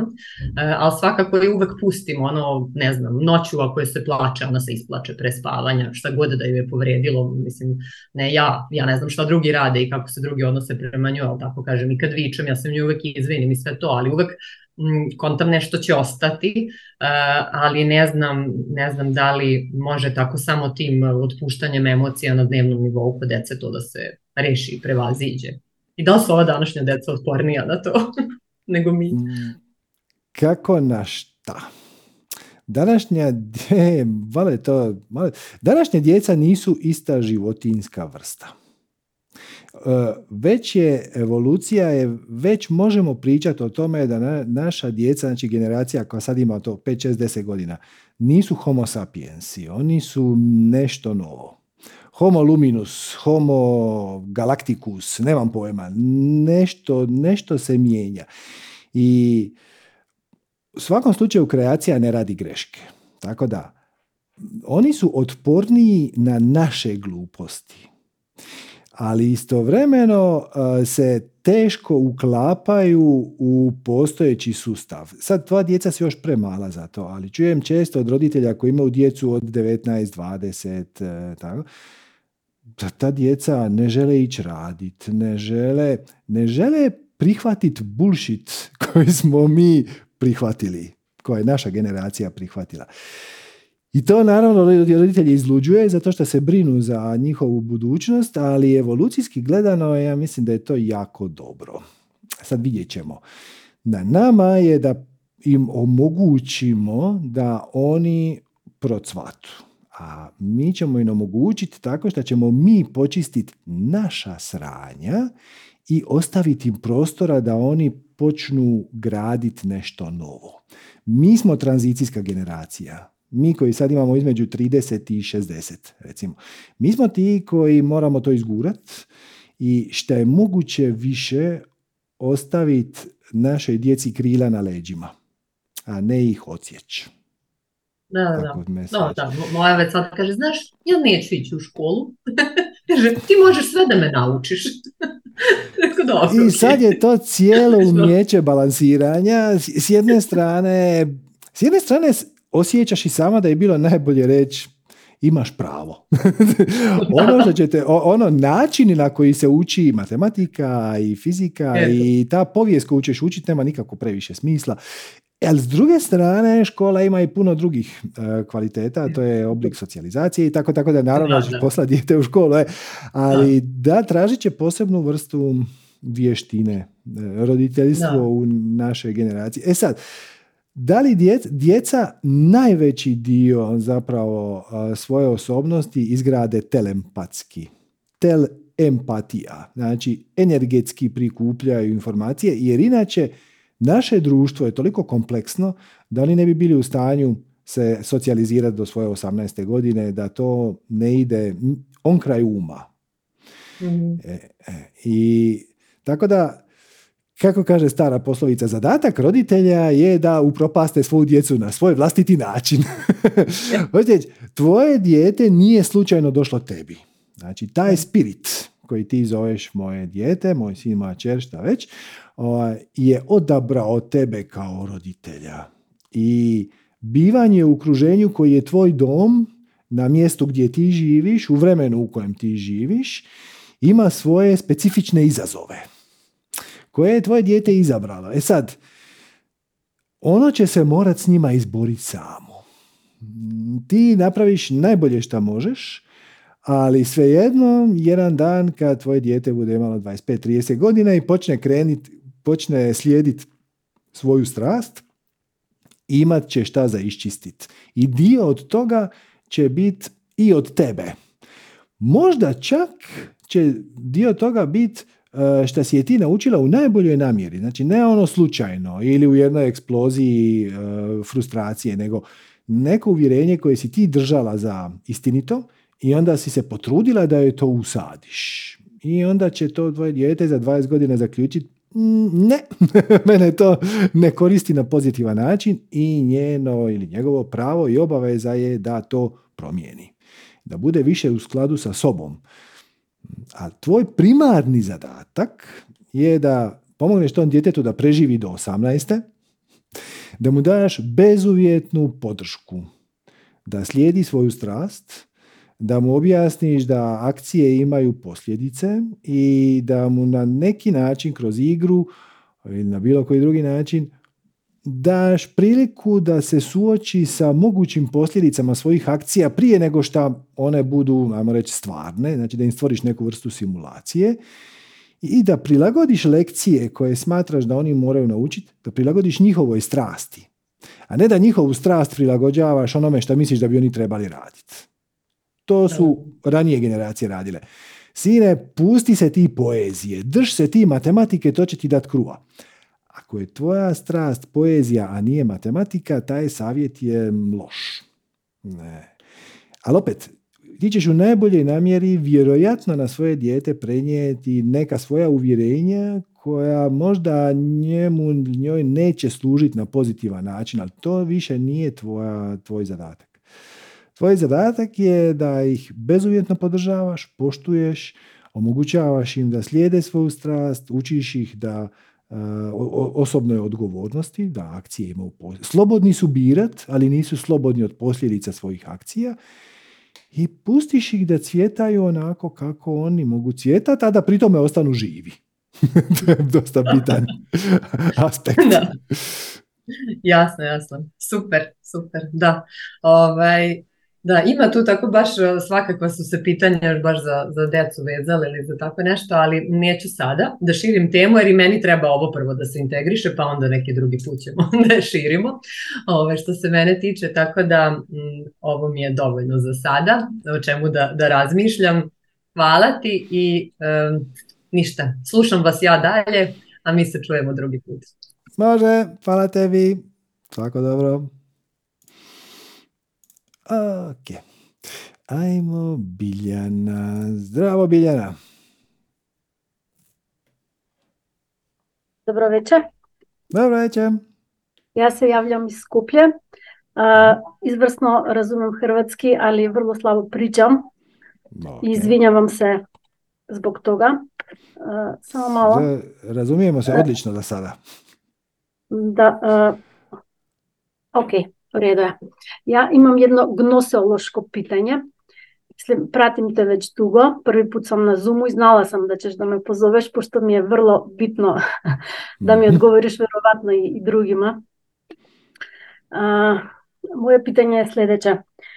Зашто ово искуство? Зашто уопште ово ово брутално искуство? Мислим, живот е фантастичен, живот е, е прелеп, али со друга страна, она дуалност и нејанг и, и, и, и, сувише бруталан. Да, да некој кој е сензитивен и иоле нормален а, може да схвати ову реалност зашто е вак, вака, вака устроена.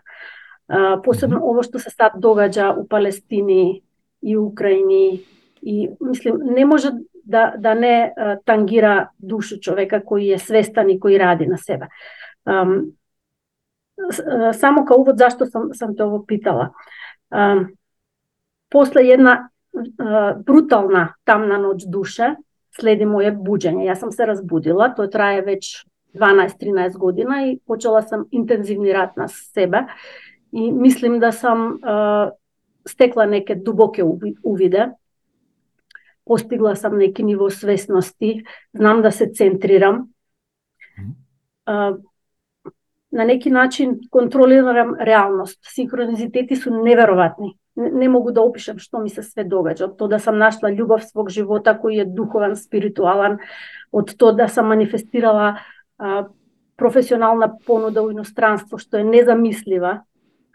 Mm -hmm. а, и доживела сам свете задоволство и чари живота, али со друге страна и, и неке бруталности што со се мене деселе и што сваки дан гледам да се некоме дешава. Zašto uopšte naša duša je prihvatila da dođe u ovakvu brutalnu realnost? Dakle, svako, svako od nas ima svoj odgovor na to pitanje. Ali evo da kad si već kažeš e, dosta dugo na putu samo spoznaje i to, ti kažeš, znači, ja mislim da je život brutalan. Ok? Ajmo sad ne pričat o toj misli, ajmo pričat o onome ja. A ti kažeš, ja mislim da je život brutalan. Ili ja vidim da je život brutalan. Kad kažeš ja, na što točno misliš? Ko je taj ja? Ova ja danas što je tu pred tobom u, u, u ovom formatu. Ok, ok, ok. Pričaš o svojoj personi, o svojoj osobnosti. Ali je li to stvarno pravi smisao riječi ja? Evo, opiši mi malo osjećaj ja.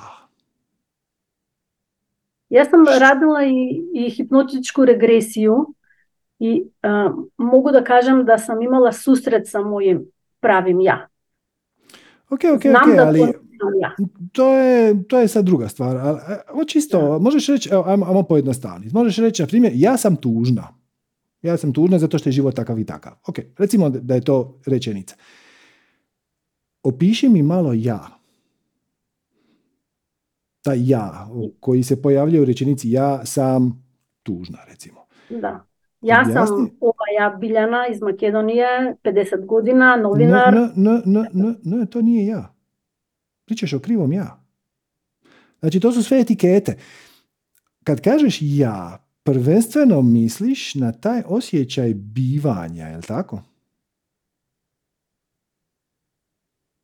Šta znači riječ ja? Kad kažeš ja, Onaj na koji se doživio ta iskustva, ova. Ok, ok, ok, ok. E, to, to, to, to je puno bolje. Znači, to je onaj koji je doživio ta iskustva.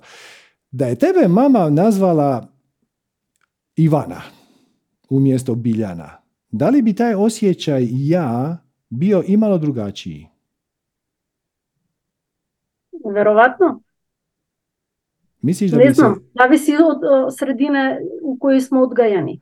I šta smo... E, čekaj, čekaj, čekaj, čekaj, čekaj, čekaj, polako, polako, polako, polako. Polako. Pričamo o dvije različite stvari.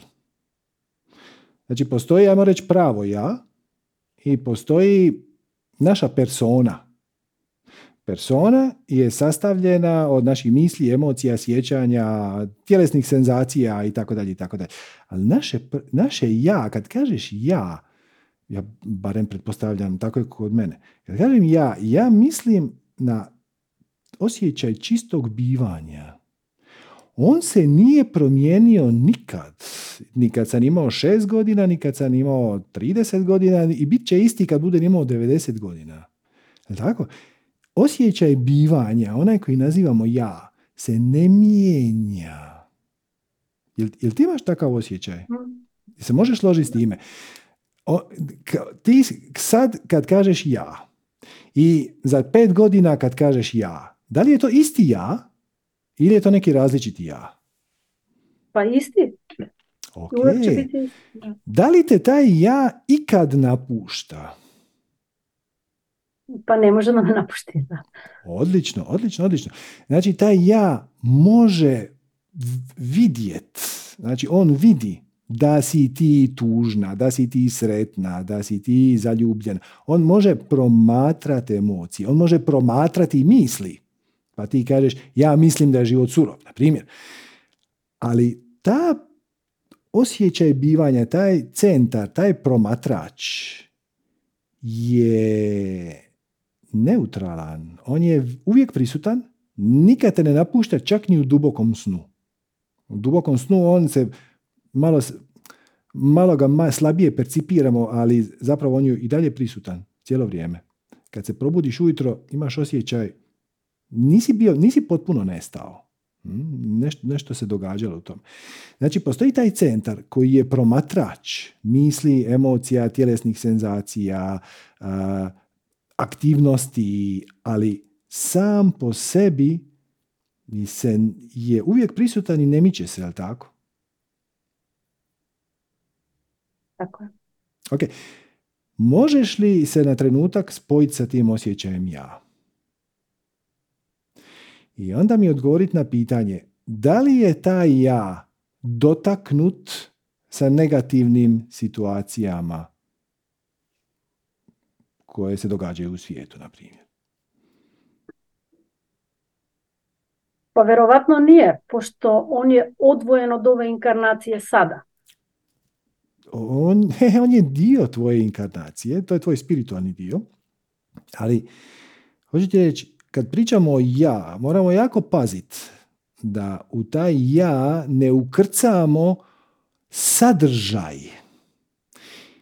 Hoću ti reći ovako, zamisli da dođeš kod prijateljice u njen stan i sad ona ti pokazuje ovako rukom na svoj televizor, na televizoru je recimo neki pejzaž, lete neke ptičice, neka stabla se njišu, možda je film, možda je dokumentarac, nije važno. I ona kaže, vidi. Ti kažeš, šta? Pa, vidi. Šta? Ptičice? Šta? Stabla? Ma ne, vidi. Pa mislim, čujem da vjetar puše, ali mislim, šta mi pokazuješ? Ma, vidi. I sad ti ne razumiješ što ti ona pokazuje, ona uzme daljinski i ugasi televizor. I onda tebi sine, a kupila si novi televizor. znači, dokle god je televizor sadržava neku zanimljivu sliku, ne možeš si pomoći. Ti kad pogledaš televizor, ti se usrćeš u priču koja se prikazuje na ekranu. Priča nestaje iste sekunde čim ti ugasiš televizor ili promijeniš kanal. Onda dođe neka druga priča. Ali televizor je isti. Prostor unutar kojeg se događa taj sadržaj je isti. Ista ti je stvar sa ovim. Unutar prostora tvoje svijesti događaju se razni, razne turbulencije. Ulaze ratovi, ulaze frustracije, pa je malo si sretan, pa si malo nesretan, pa onda misliš ovako, misliš onako, pa se brineš za budućnost. To je sve sadržaj svijesti. Ali zapravo tvoje pravo ja je prostor unutar kojeg se to događa. Ono nema nikakve veze sa sadržajem. Ono može projicirati bilo koji sadržaj, kao što televizor može pokazati bilo šta može pokazati političku emisiju, nogometnu utakmicu, ptičice kako lete ili šta god, svemirske brodove.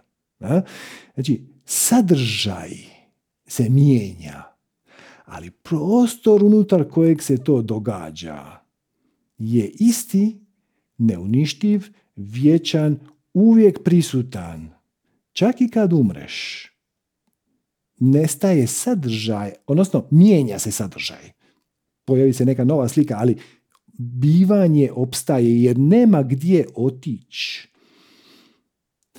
Postoji samo jedan prostor, postoji samo jedno mjesto, a to je ovdje i postoji samo jedan trenutak, a to je sad. Uvijek je sad.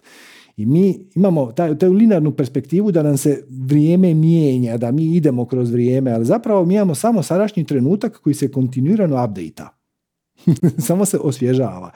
Ali to je tvoje pravo ja. I sada se vratimo na početno pitanje. Zašto se događaju strašne stvari u svijetu? Ako se identificiraš sa ovim lažnim ja, odnosno sa prostorom, eh, odnosno sa sadržajem eh, kojeg percipiraš. Znači, sa ono što vidiš, ono što čuješ, sa svojim mislima, emocijama, stavovima, definicijama, uvjerenjima, svijet nema nikakvog smisla i apsolutno je užasan. Ali ako se identificiraš sa promatračem koji je odabrao to iskustvo na isti način kao što ljudi odaberu gledat horror film. Znači, imaš televizor i možeš staviti bilo koji sadržaj i nuditi se 250 kanala, ali ti izabereš horror film jer baš želiš gledat petak 13. treći dio. Zašto bi to itko napravio? Zato što je uzbudljivo, zato što je zanimljivo, zato što ti ta situacija omogućava da procesiraš svoj strah u potpuno sigurnom okruženju na drugačiji način nego što bi ga procesirao da se nalaziš u toj situaciji. Znači, zašto smo mi kao duše odabrali ovo brutalno iskustvo? Prvo, zato što smo za njega spremni. Drugo, zato što je edukativno molim te, evo jedan dan, zamisli da pričaš sa svemircem ili sa, ili sa domorocem. Znači, sad si srela osobu koja nije dio i nema pojma o našem zapadnom društvu. I pokušaj mu objasniti. Evo, možeš mu početi, kad si već pomenula, sukob između Izraela i Palestine. Pokušaj nekome ko apsolutno nema pojma o tome. Ali nije ni glup, niti je dijete, nego ono, neko ko samo eto, živio je do sad na pustom otoku. Pokušajmo objasniti šta se tamo događa i zašto. Potpuno je nemoguće. Zato što to nema nikakvog smisla. Na nivou duše nema nikakvog smisla. Na nivou uma tu su dvije strane, svaka ima svoje razloge, pa onda izvlače povijesne neke činjenice ili situacije, kao da ih na neki način obavezuju. Pa i onda to služi kao izgovor da se ponašaju krajnje neljudski, mislim jedni i drugi. Pa onda tu su neke treće strane, pa onda ovi su za ove, ovi su za one, pa se onda javi onaj jadni Ukrajinac Zelenski koje, kojeg sad boli što se tamo dogodio taj sukob, jer sad je to skinulo fokusa njegovog sukoba. Sami zamislite koliko je to tek suludo. Ljudi, ono, a ja se isto borim, aj pomozite malo meni, nemojte samo pomagati njima. I kad to ideš nekom ispričati, to nema nikakvog smisla. Ali nikakvog smisla ni na kojoj razini. Mi smo tu da vidimo tu situaciju i da pomognemo da na neki način doprinesemo da se to promijeni. Ne, promijenit će se tako što ćemo pomoći ljudima da žive bez straha. Pomoćemo ljudima da slijede svoju strast. I kad gledaš tu situaciju iz konteksta ega, ona apsolutno ima smisla. Obe dvije strane imaju neke svoje razloge zašto, zašto, zašto dopuštaju sami sebi ubijanje onih drugih. A kad pogledaš to sa nivoa duše, sa nivoa promatrača, koji gleda taj horror film ili taj ratni film na televiziji, to nema nikakvog smisla. Samo ne ulažeš energiju u to. Osim ako ti to nije najveća strast, ako ti to potiče veselje i uzbuđenje, e, da doprineseš razvoju mira na tom području. Ali ako te to ne tangira, samo slijedi svoju strast i jer u okosnici svakog sukoba, svakog, je strah. Kad ljude oslobodiš straha, kad im objasniš da su oni dovoljno moćni, da mogu manifestirati život kakav žele, bez da pri tome ikome naude, kad ljudi to stvarno shvate, onda im se ne da ići u rat. To im nema nikakvog smisla. I taj rat nikad ne završi. Mislim, ne, nema pobjednika. Kako je to la, ovaj, Sun Tzu, umijeće ratovanja. Sun Tzu je lijepo primijetio da nijedan rat nikad zapravo nema pobjednika. Jer bez obzira šta se dogodilo na bojnom polju, obe dvije strane se žele vratiti. Pobjednik želi ponoviti taj svoj iskustvo triumfa gdje ga slave, diže ga na rukama, bacaju mu ružine latice i proglašavaju ga pobjednikom. A poraženi se želi vratiti na bojno polje da bi se osvetio. Znači, nakon što smo se dobro istukli i izginuli, ništa nije riješeno, jer zapravo jedna i druga strana samo jedva čeka da se ponovno vrati, ponovno se istuče. To samo nema smisla. Trebalo nam je više tisuća godina, sad ovisi odakle ćeš brojati, ali više, da dođemo do te spoznaje da rat nema nikakvog smisla, odnosno da ne donosi rješenje ni jednoj ni drugoj strani. I sad smo u poziciji da to prevaziđemo. Ok? Ti to ima smisla? Još e, jedno pitanje, ima li neki način da izađemo iz ovaj krug samsare, da, da, da više ne projektiramo naše svetlo na ovu planetu sa tako niskom vibracijom? Ti pričaš o ovoj inkarnaciji kao da je ona kazna. Ali nije. Pa manje više, rekla sam da je i dobro i loša. Mislim, videla sam obe strane života, ali, ali ti mislim da dominira loša. Ti bih, ti bih htjela izaći iz kruga samskare, odnosno Da, ti se ne bih bih, htjela uh, ponovno inkarnirati Druga iskustva. Neka, I- viša. Ima, imat ćeš upravo ona iskustva koja odlučiš i odabereš. Znači, ovo iskustvo si odabrala. Način da se više ne inkarniraš na zemlji je da naučiš sve što te ovaj učilište, sve učilište zvano zemlja može naučiti. Znaš kako kažu vede, samo se dvije vrste ljudi moraju inkarnirati ponovo. Oni koji se žele inkarnirati ponovo i oni koji se ne žele inkarnirati ponovo. Jer ako se želiš, kreacija će ti ispuniti želju i vratit će te dole. Ok, ali ako se ne želiš, zašto se ne želiš? Da li ti je stvarno toliko teško? Da, za, ali samo zato što imaš, neću reći pogrešnu, ali recimo to, mm, ajde, nekorisnu definiciju. Šta se tu događa? Dokle god se identificiraš sa svojom personom, sa svojim mislima, osjećajima, percepcijama i to, nema izlaska iz, iz eh, kruga patnje za početak. E, ali kad se prestaneš identifikati, kad uočiš da nisi ti mislilac svojih misli, ti si promatrač svog mentalnog prostora i u tom mentalnom prostoru se svakakva misao može pojaviti, ali to te ne obavezuje, nisi ti sad ti padne na pamet ono šta god ti padne na pamet, kako si kriva za nešto. Jesi li pažljivo razmotrila sve misli koje ti se u tom trenutku mogu pojaviti? I onda si rekla, izabrat ću misao broj četiri zato što je najkonstruktivnija. Nisi. Nego se pojavila misao, ja ovo ne želim, ne znam, ja sam kriva, ja nisam dovoljno dobra, ja želim neko drugačije iskustvo, šta god već. To se samo pojavilo i ti to možeš uočiti. E ako, ako, ako si svjestan toga da ti promatraš prostor svojih misli, ali nisi autor svojih misli, onda si na putu da se riješiš patnje i kad se riješiš patnje, imaš samo dva puta. Jedan je da poučavaš druge kako da se riješi patnje, a drugi je da se inkarniraš negdje drugdje i ćeš dobiti neku potpuno drugu vrstu izazova. Ali ovi izazovi koje mi imamo na ovom planetu su izuzetno jedinstveni.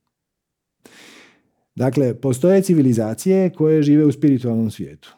Oni ne mogu zamisliti, ali uopće ne mogu zamisliti kako je moguće staviti na samog sebe toliko ograničenja da jednom kad se inkarniraš se pitaš uopće koja je moja prava priroda. Njima je to vam pameti. To je kao da se ono pitaš imam li ja doista ovu ruku. Mislim, vidim je, ali nisam siguran imam li je. Vidi, i miće se i mogu s njom upravljati. Ali, znaš, mislim, naravno da imaš. e, tako da, ovo sveučilište zvano Zemlja ima obilje lekcija za ponudit koje su prilično napredne. I ako se želiš prestati ovdje inkarnirat, jednostavno savladaš sve lekcije. Kako ćeš to napraviti? Tako što slijediš svoju strast, odnosno slijediš svoj spiritualni put koji si u grubo isplanirao, odnosno temu koju si sam sebi odredio prije inkarnacije i onda ćeš diplomirat. Znaš, ono, kako da završim fakultet? Tako što ćeš uzeti knjige i polagat ispit po ispit. Ne tako što ćeš stati ispred fakult, zgrade fakulteta sa prekriženim rukama i govoriti ja ovo neću, meni je ovo preteško, ovo nema nikakvog smisla. Ako si odlučio upisati fakultet i želiš ga završiti, onda prihvatiš sa velikim veseljem i radošću izazove koje ti ta situacija donosi. Jedna od njih je promatranje apsurda koji se zovu sukobi, nasilja, ratovi. Nasilje na našem planetu postoji u bezbrojnim oblicima. Postoji financijsko nasilje, postoji emocionalno nasilje, postoji e, nasilje kroz uvjerenja koja vam, na, koja vam nameću kroz televizije i to. Postoji razni oblici nasilja. I napraviš najbolje što možeš, da se prvo sam iz toga izvučeš, a nakon toga educiraš i druge da se i oni izvuku. Kad nas se dovoljno izvuče iz toga, taj će se sustav samo nestat. Samo će se rasplinut, jer on se održava zahvaljujući ljudima koji u njega ulažu energiju. Kad ljudi u njega prestanu ulagati energiju i počnu ulagati u energiju u nešto što je njima doista smisleno, a ne što su ih uvjerili da bi njim trebalo biti smisleno, on će samo nestat, niko neće ni primijetiti, niti će suzu za njim pustiti. Veliko hvala i za ovaj iscrpni odgovor i za sve što radiš za sve nas. Mali, jel ti ovo ima smisla? Jel ti ovo pomoglo? Uh, ima, ali moram opet da preslušam, pošto ovo nije laka tema. Preslušat ću opet. Vrlo jednostavno. Vrlo jednostavno. Znači, ključno ti je barem 15 minuta meditacije dnevno ili neke druge prakse koja te centrira, ali aj počnimo od meditacije, to je najjednostavnije. To ne radiš zato da bi dosegnula prosvjetljenje i da bi se sa, ruke, sa neba spustila ruka zlatnog bude koji će te onda spasiti. To radiš zato da bi se na dnevnoj bazi podsjetila da to što ti zoveš misli, emocije, tjelesne senzacije, to ne pripadaju tebi, nisu to tvoje misli, nisu to tvoje emocije.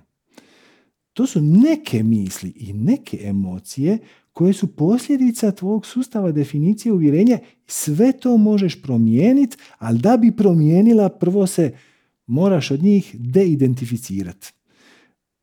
Ključan trik je prestat smatrat svoje misli svojima.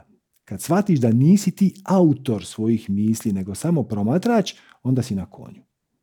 E, ali čak i kad to shvatiš van svake sumnje, svaki dan treba sjest i podsjetiti se, jer inače te sadržaj televizijskog ekrana na kojem se nalazi drama neočekivanih razmjera te usrće.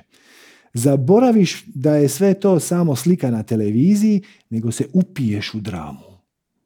E, svaki dan treba samo se podsjetiti da si ti promatrač drame i uđeš u tu dramu tamo gdje želiš, kako želiš, na način koji je tebi najuzbudljiviji. Tako da, dodaju svoju dnevnu praksu 15 minuta meditacije dnevno i stvar će se početi raspetljavati. Hvala ti puno. Malim, hvala tebi. Namaste. Ok. E, ajmo Ruža i Alen. Evo, dva u jedan. E, hvala sam da ćeš me prozvati, hvala ti, danas mi je rođendan i baš sam htjela rođendan! ovaj, baš sam rekla suprugu, sigurno će me prozvat. Pa evo ovako, da, moje pitanje je kako u jednu cijelinu uklopiti sve interese koje imam. Jer ja imam stvarno jako puno toga što volim. Kad god nešto novo spoznam, želim podijeliti. Evo isto imamo četvero djece. Kad god nešto osvijestimo roditeljstvu, želim podijeliti.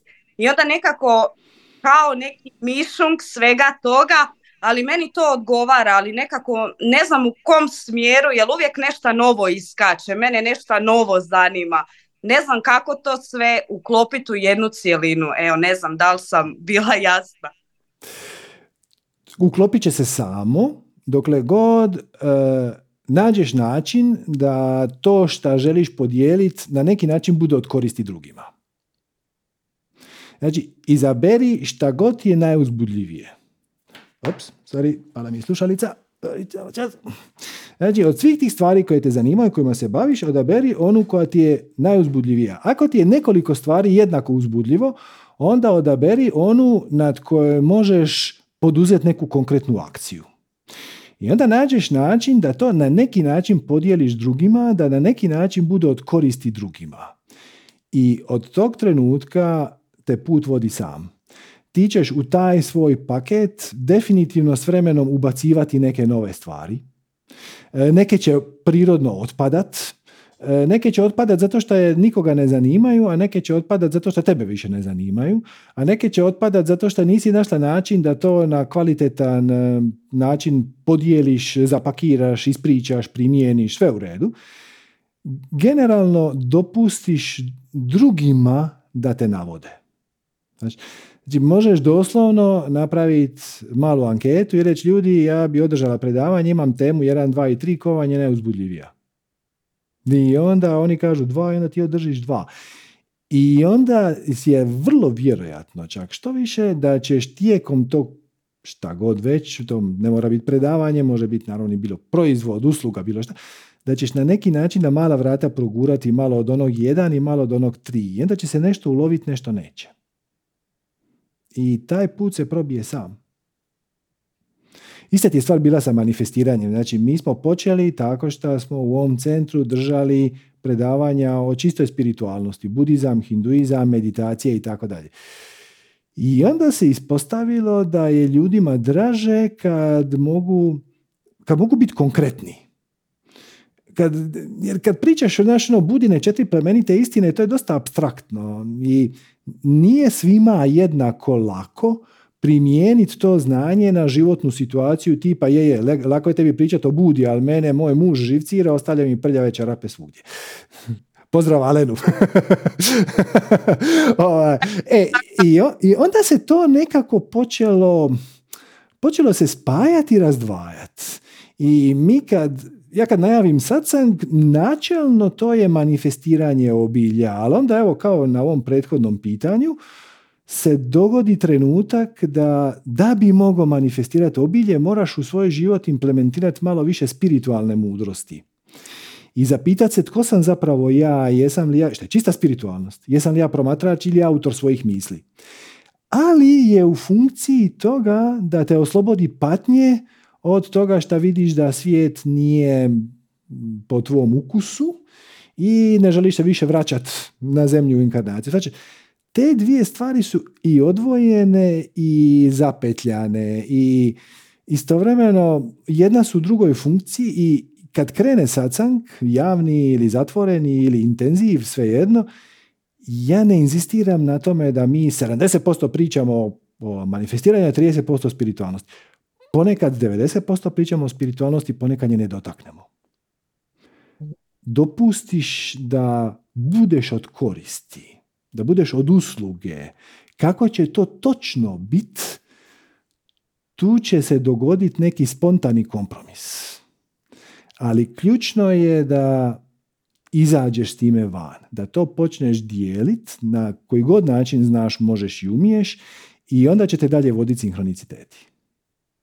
E pa, e, pa to je negdje bilo neko moje pitanje, ali ja puno toga dijelim zapravo. Meni onako dođe u trenutku, ne znam, otkrila sam neku alternativu, neki recept ili nešto. Ja odmah to onako intuitivno sklapam i sve onako dosta sam povezana s tim intuitivnim dijelom i baš radim sve na način da služi drugima, onako bez nekakvog očekivanja da će se meni nešto vratiti, ali previše tema je tu ne znam, sad kroz dan osvijestim nešto sa djecom, a to moram podijeliti, neki super recept, jao i to moram podijeliti. Onda se tu skupi toliko toga da ono, mislim, meni je to ok, ali ne znam, nekako u tom nekom smjeru, ok, radim i online marketing i uvijek ja tu provučem te neke vrijednosti, onako da ljudi znaju da smo mi puno više od materije i svega, neki su spremni čut to, neki nisu i to je sasvim ok, ali uvijek volim taj dio duhovnosti ovaj, provuću sve što radim,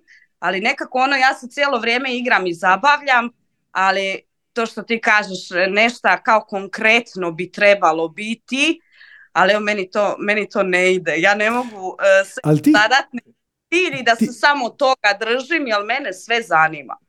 To je super, super, super, ali je pitanje da li to njih zanima. Znači, što ti hoću reći, e, ja pretpostavljam kad ti kažeš ja to dijelim da ti napraviš neki post na Facebooku pa nešto staviš na Instagram, u tom smislu. Tako da. Ok, ali ajde daj tome neku čvršću strukturu. Znači, tim više što si verzirana u digitalnom marketingu, to ti neće i problem. E, reci ovako, izaberi jednu temu za koju ti smatraš da zanima veći broj ljudi. I onda si uzmi termin, ono, sljedeću subotu u 11 sati ujutro. Naćemo se na Zoomu na ovom linku. Besplatno plaćeno, potpuno je svejedno. Besplatno, može. Pričat ćemo o toj i toj temi. Ja ću vam reći to, to, to, to i to i nakon toga otvaramo raspravu. Pozovite prijatelje, šiljite dalje, uh, bit će live stream ili neće biti, to sad ti odluči. Ali ti sama sebi daš neku formu. Možeš i pitati ljude. Ono, imam tri teme koju želite da, da ove, i fiksiraš je. I onda se onda je obradiš najdetaljnije što možeš. I onda ćeš u raspravi koja će se dogoditi izad vidjet kamo bi te taj vlak mogao voditi. Svačam šta, šta, šta kažeš. Znači ti dobiješ neki inspiraciju, impuls, ideju i onda je pljusneš na neke društvene mreže, na primjer, i onda to tu završi. I onda neki ljudi stisnu neke lajkove, neko ostavi neki komentar, ono, ajme, super genijalno, neko ne i to je to. Da, ali ajde otići korak dalje. Uh, formaliziraj to. Uh, može biti online predavanje, može biti neka online snimka, može biti neki PDF koji ćeš napisat. Me, mojih pet najdražih recepata za bezglutenske kolače. I, I onda pokušaj okupiti neku grupu ljudi, nek ti ostave mail adresu pa ćeš im ti poslati taj PDF, e, neka dođu na Zoom, e, neka se priključe u neku Viber zajednicu, u neku grupu na Facebooku. Probaj nekako okupiti nekakvu skupinu istomišljenika, prvenstveno da tebe fokusira. E, Jer svačam kad si na, pu- na puno strana zapravo nisi nigdje. Uzmi jednu.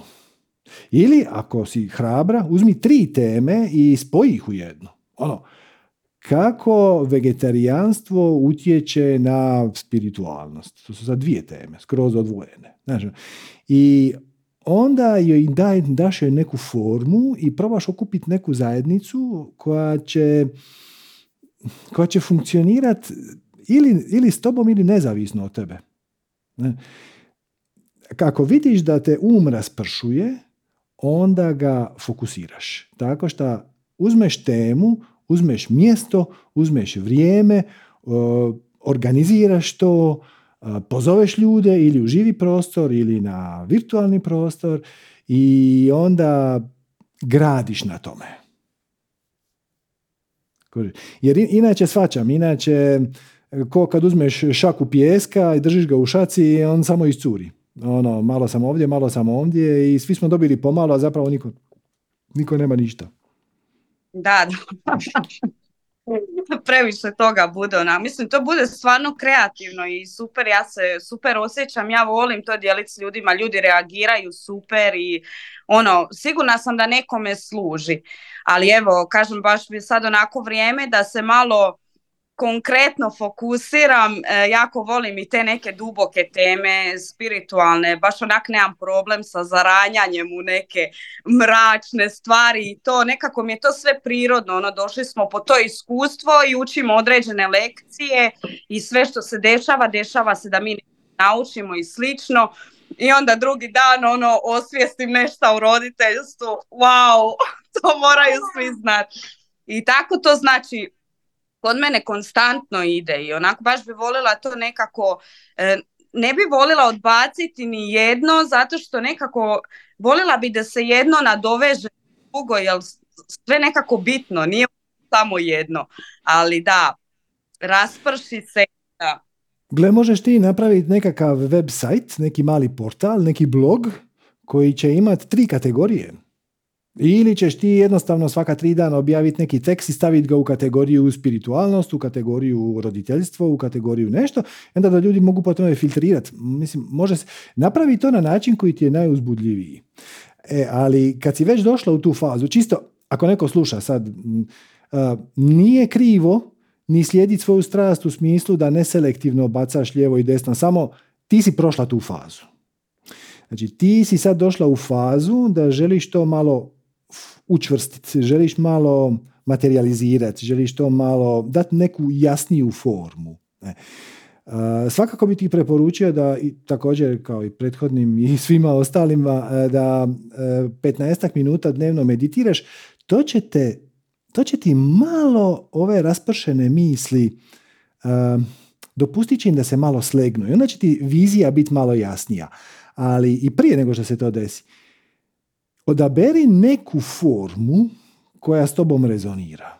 Može biti tekstualna, može biti podcast, znači glas, može biti video, može biti snimljeni video, može biti živi video, može biti živi sastanak, može biti bilo šta.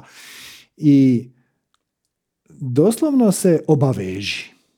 Znači, subota 17.11. u 17 sati na to i toj mjestu se barem sat vremena priča o tome. E, i, onda, I onda zapravo daješ ljudima šansu da te zaprate, daješ im, daješ im nešto čvrsto zašto će se uloviti. I onda će se početi oko toga formirati zajednica. Formalna, neformalna. I onda će ti biti puno jasnije i šta njih zanima i šta tebe zanima i dalje te onda vode sinhroniciteti. Ok. Hvala ti puno. Molim, hvala tebi. Svako dobro. Eto ljudi, mislim da će to biti to za danas. E, samo da ima ostalo šta na četu, odlično. E, hvala vam lijepa na vremenu i pažnji. Znači da vas samo podsjetim. E, znači prijave na intenziv meditacijsko-transformacijski više ja nalaze se na www.manifestiranje.com kroz više ja. Donacija je 249 eura za jednokratnu donaciju, odnosno tri puta po 99 za rate. I to vjerojatno je zadnji put da je ovako popularno. Spiriti časte, kao što, što sam objasnio na početku. I ako ne, ako to s vama ne rezonira, to je isto skroz u redu, onda se vidimo na nekom sljedećem sacangu. Ako želite podržati ovu našu formu gdje mi razglabamo o svim temama koje vas muče na neki način. E, evo, podržite nas donacijom www.manifestiranje.com kroz donacija ili se pretplatite na naš Viber, na naš YouTube, um, subscribeajte se i to sve skupa kako to sve. Napišite neki komentar ako gledate na YouTube, na Facebooku, društvene mreže vole komentare, jer onda po broju komentara, lajkova, onda oni procjenjuju da je taj materijal vrijedan, pa ga onda više šalju dalje. Tako da naravno, donacija nam je podrška, lajka nam je podrška, vaš dolazak na intenziv nam je podrška i eto, a, ja sam potrošio sve riječi za danas. Sad idem sad vremena malo u duboku tišinu. E, hvala vam lijepa na vremenu i pažnji. Svako dobro i vidimo se. Za sljedeći tjedan nisam siguran, malo će biti mi gužva sa početkom intenziva, tako da možda neće biti javnog satsanga sljedeći tjedan, ali svakako ću nastojati da to što počinje intenziv me ne odvuče previše od ovih javnih nastupa, tako da vidimo se čim situacija to dopusti. Hvala lijepa i namaste.